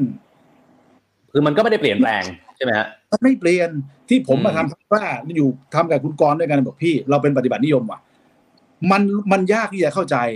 แต่เมื่อเรามาถึงจุดหนึ่งแล้ว เราเห็นภาพมันเราจะเข้าใจเลยว่า เฮ้ย วังวนนี้มันต้องหยุดว่ะแล้วมันต้องหยุดเดี๋ยวนี้ด้วย เพราะฉะนั้นอะไรที่แตกแยกเป็นสองฝ่ายว่ามันมันมันทำไมมันต้องมาเกิดตอนใกล้เลือกตั้ง ตอนที่แบบอารมณ์จะใกล้เลือกตั้ง ครับ แล้วสุดท้ายเราจะลืมหมดเลยเนาะว่าการบริหารโควิดเป็นยังไง ดีไม่ดีอ่ายัยังไง เราจะลืมหมดเลยว่า ที่สัญญาไว้ว่าจะทำ A B C D E อะไรอย่างครัเงี้บยเราก็จะลืมมันหมดอะครับเพราะฉะครันั้นบเพราะฉะนั้นผมว่าต้องต้องปฏิบัติได้จริงแล้วก็ ขอเรียนว่าอย่างนี้นะครับ ครับโลกโลกที่จะเกิดขึ้นมประเทศที่เดินไปข้างหน้าได้เนี่ย ผมว่าปัญหาสำคัญคือระบบราชการที่ล้าหลัง อืมไม่ว่าจะเป็นรัฐบาลทหารหรือรัฐบาลประชาธิปไตยเต็มรูปแบบก็ไม่เคยแก้ระบบราชการที่ล้าหลังได้ วันนี้ผมเห็นแล้วว่าคนรุ่นใหม่ๆเนี่ยมีการตื่นรู้เรื่องนี้เยอะมากเทคโนโลยีไปถึงด้วย แล้วหัวเราไปถึงด้วย ผมว่าเรามาคุยเรื่องรื้อระบบราชการล้าหลังกันเนี่ยน่าจะมันกว่าอืมนะนั่นก็ก็ก็ฝากไว้ครับ ได้ครับ เดี๋ยวไว้โอกาสหน้าคงมีโอกาสได้เชิญ คุณอัธวิทย์หรือว่าพักกล้าได้มาพูดคุยกันนะครับ โดยเฉพาะถ้าเกิดว่าใกล้การเลือกตั้งใหญ่ที่อาจจะเกิดขึ้น ไม่รู้วันไหนแล้วครับ แต่ว่าน่าจะเกิดขึ้นมาในเร็ววันนี้แน่นอนนะฮะวันนี้ขอบคุณคุณอัธวิทย์นะครับที่มาแลกเปลี่ยนกันในเรื่องของ1นึนะครับวันนี้ขอบคุณครับสวัสดีครับสวัสดีครับครับคุณผู้ชมครับนี่คือคุณอัตวิทย์สุวรรณพักดีครับเลขาธิการพักกล้านะครับ ซึ่งจุดยืนของพักกล้าก็คือไม่เห็นด้วย กับการแก้ไขมาตรา1นึในเวลานี้นะครับวันนี้เราได้เห็น 3 มุมมองครับคุณผู้ชมครับจากคุณชัยธวัฒน์เลขาธิการพักก้าวไกล อันนี้ก็คือเห็นด้วยสุดริมที่ประตูเลยนะครับว่าต้องแก้ไขครับยังไงต้องแก้ไขนะครับคุณอัธวิทย์ไม่เห็นด้วยกับการแก้ไขในเวลานี้ เสนอว่าตั้งคณะกรรมการมาชุดหนึ่งเพื่อมาพิจารณาโทษนะครับเรนจ์ที่มันกว้างเหลือเกินนะครับแล้วก็ในมุมมองของอาจารย์นะครับนักวิชาการนะครับอย่างดร เข็มทองต้นสกุลรุ่งเรือง อาจารย์จากรัฐศาสตร์จุฬาลงกรณ์มหาวิทยาลัยนะครับ คุณผู้ชมได้รับชมรับฟังไปแล้ว 3 มุมมอง คุณผู้ชมคิดเห็นอย่างไร แสดงความเห็นกันมาได้นะครับ ทั้งทาง Facebook Live แล้วก็ YouTube Live ของ The Standard นะครับ แล้วก็ทักทายคุณผู้ฟังทาง The Standard Podcast ด้วยนะครับ วันนี้ขอบพระคุณทุกคอมเมนต์และทุกการกดไลค์กดแชร์นะครับ วันนี้ผมและทีมงานต้องลาไปก่อนนะครับ พรุ่งนี้2ทุ่มกลับมาเจอกันใหม่ สวัสดีครับ The Standard Podcast, eye Open for your ears.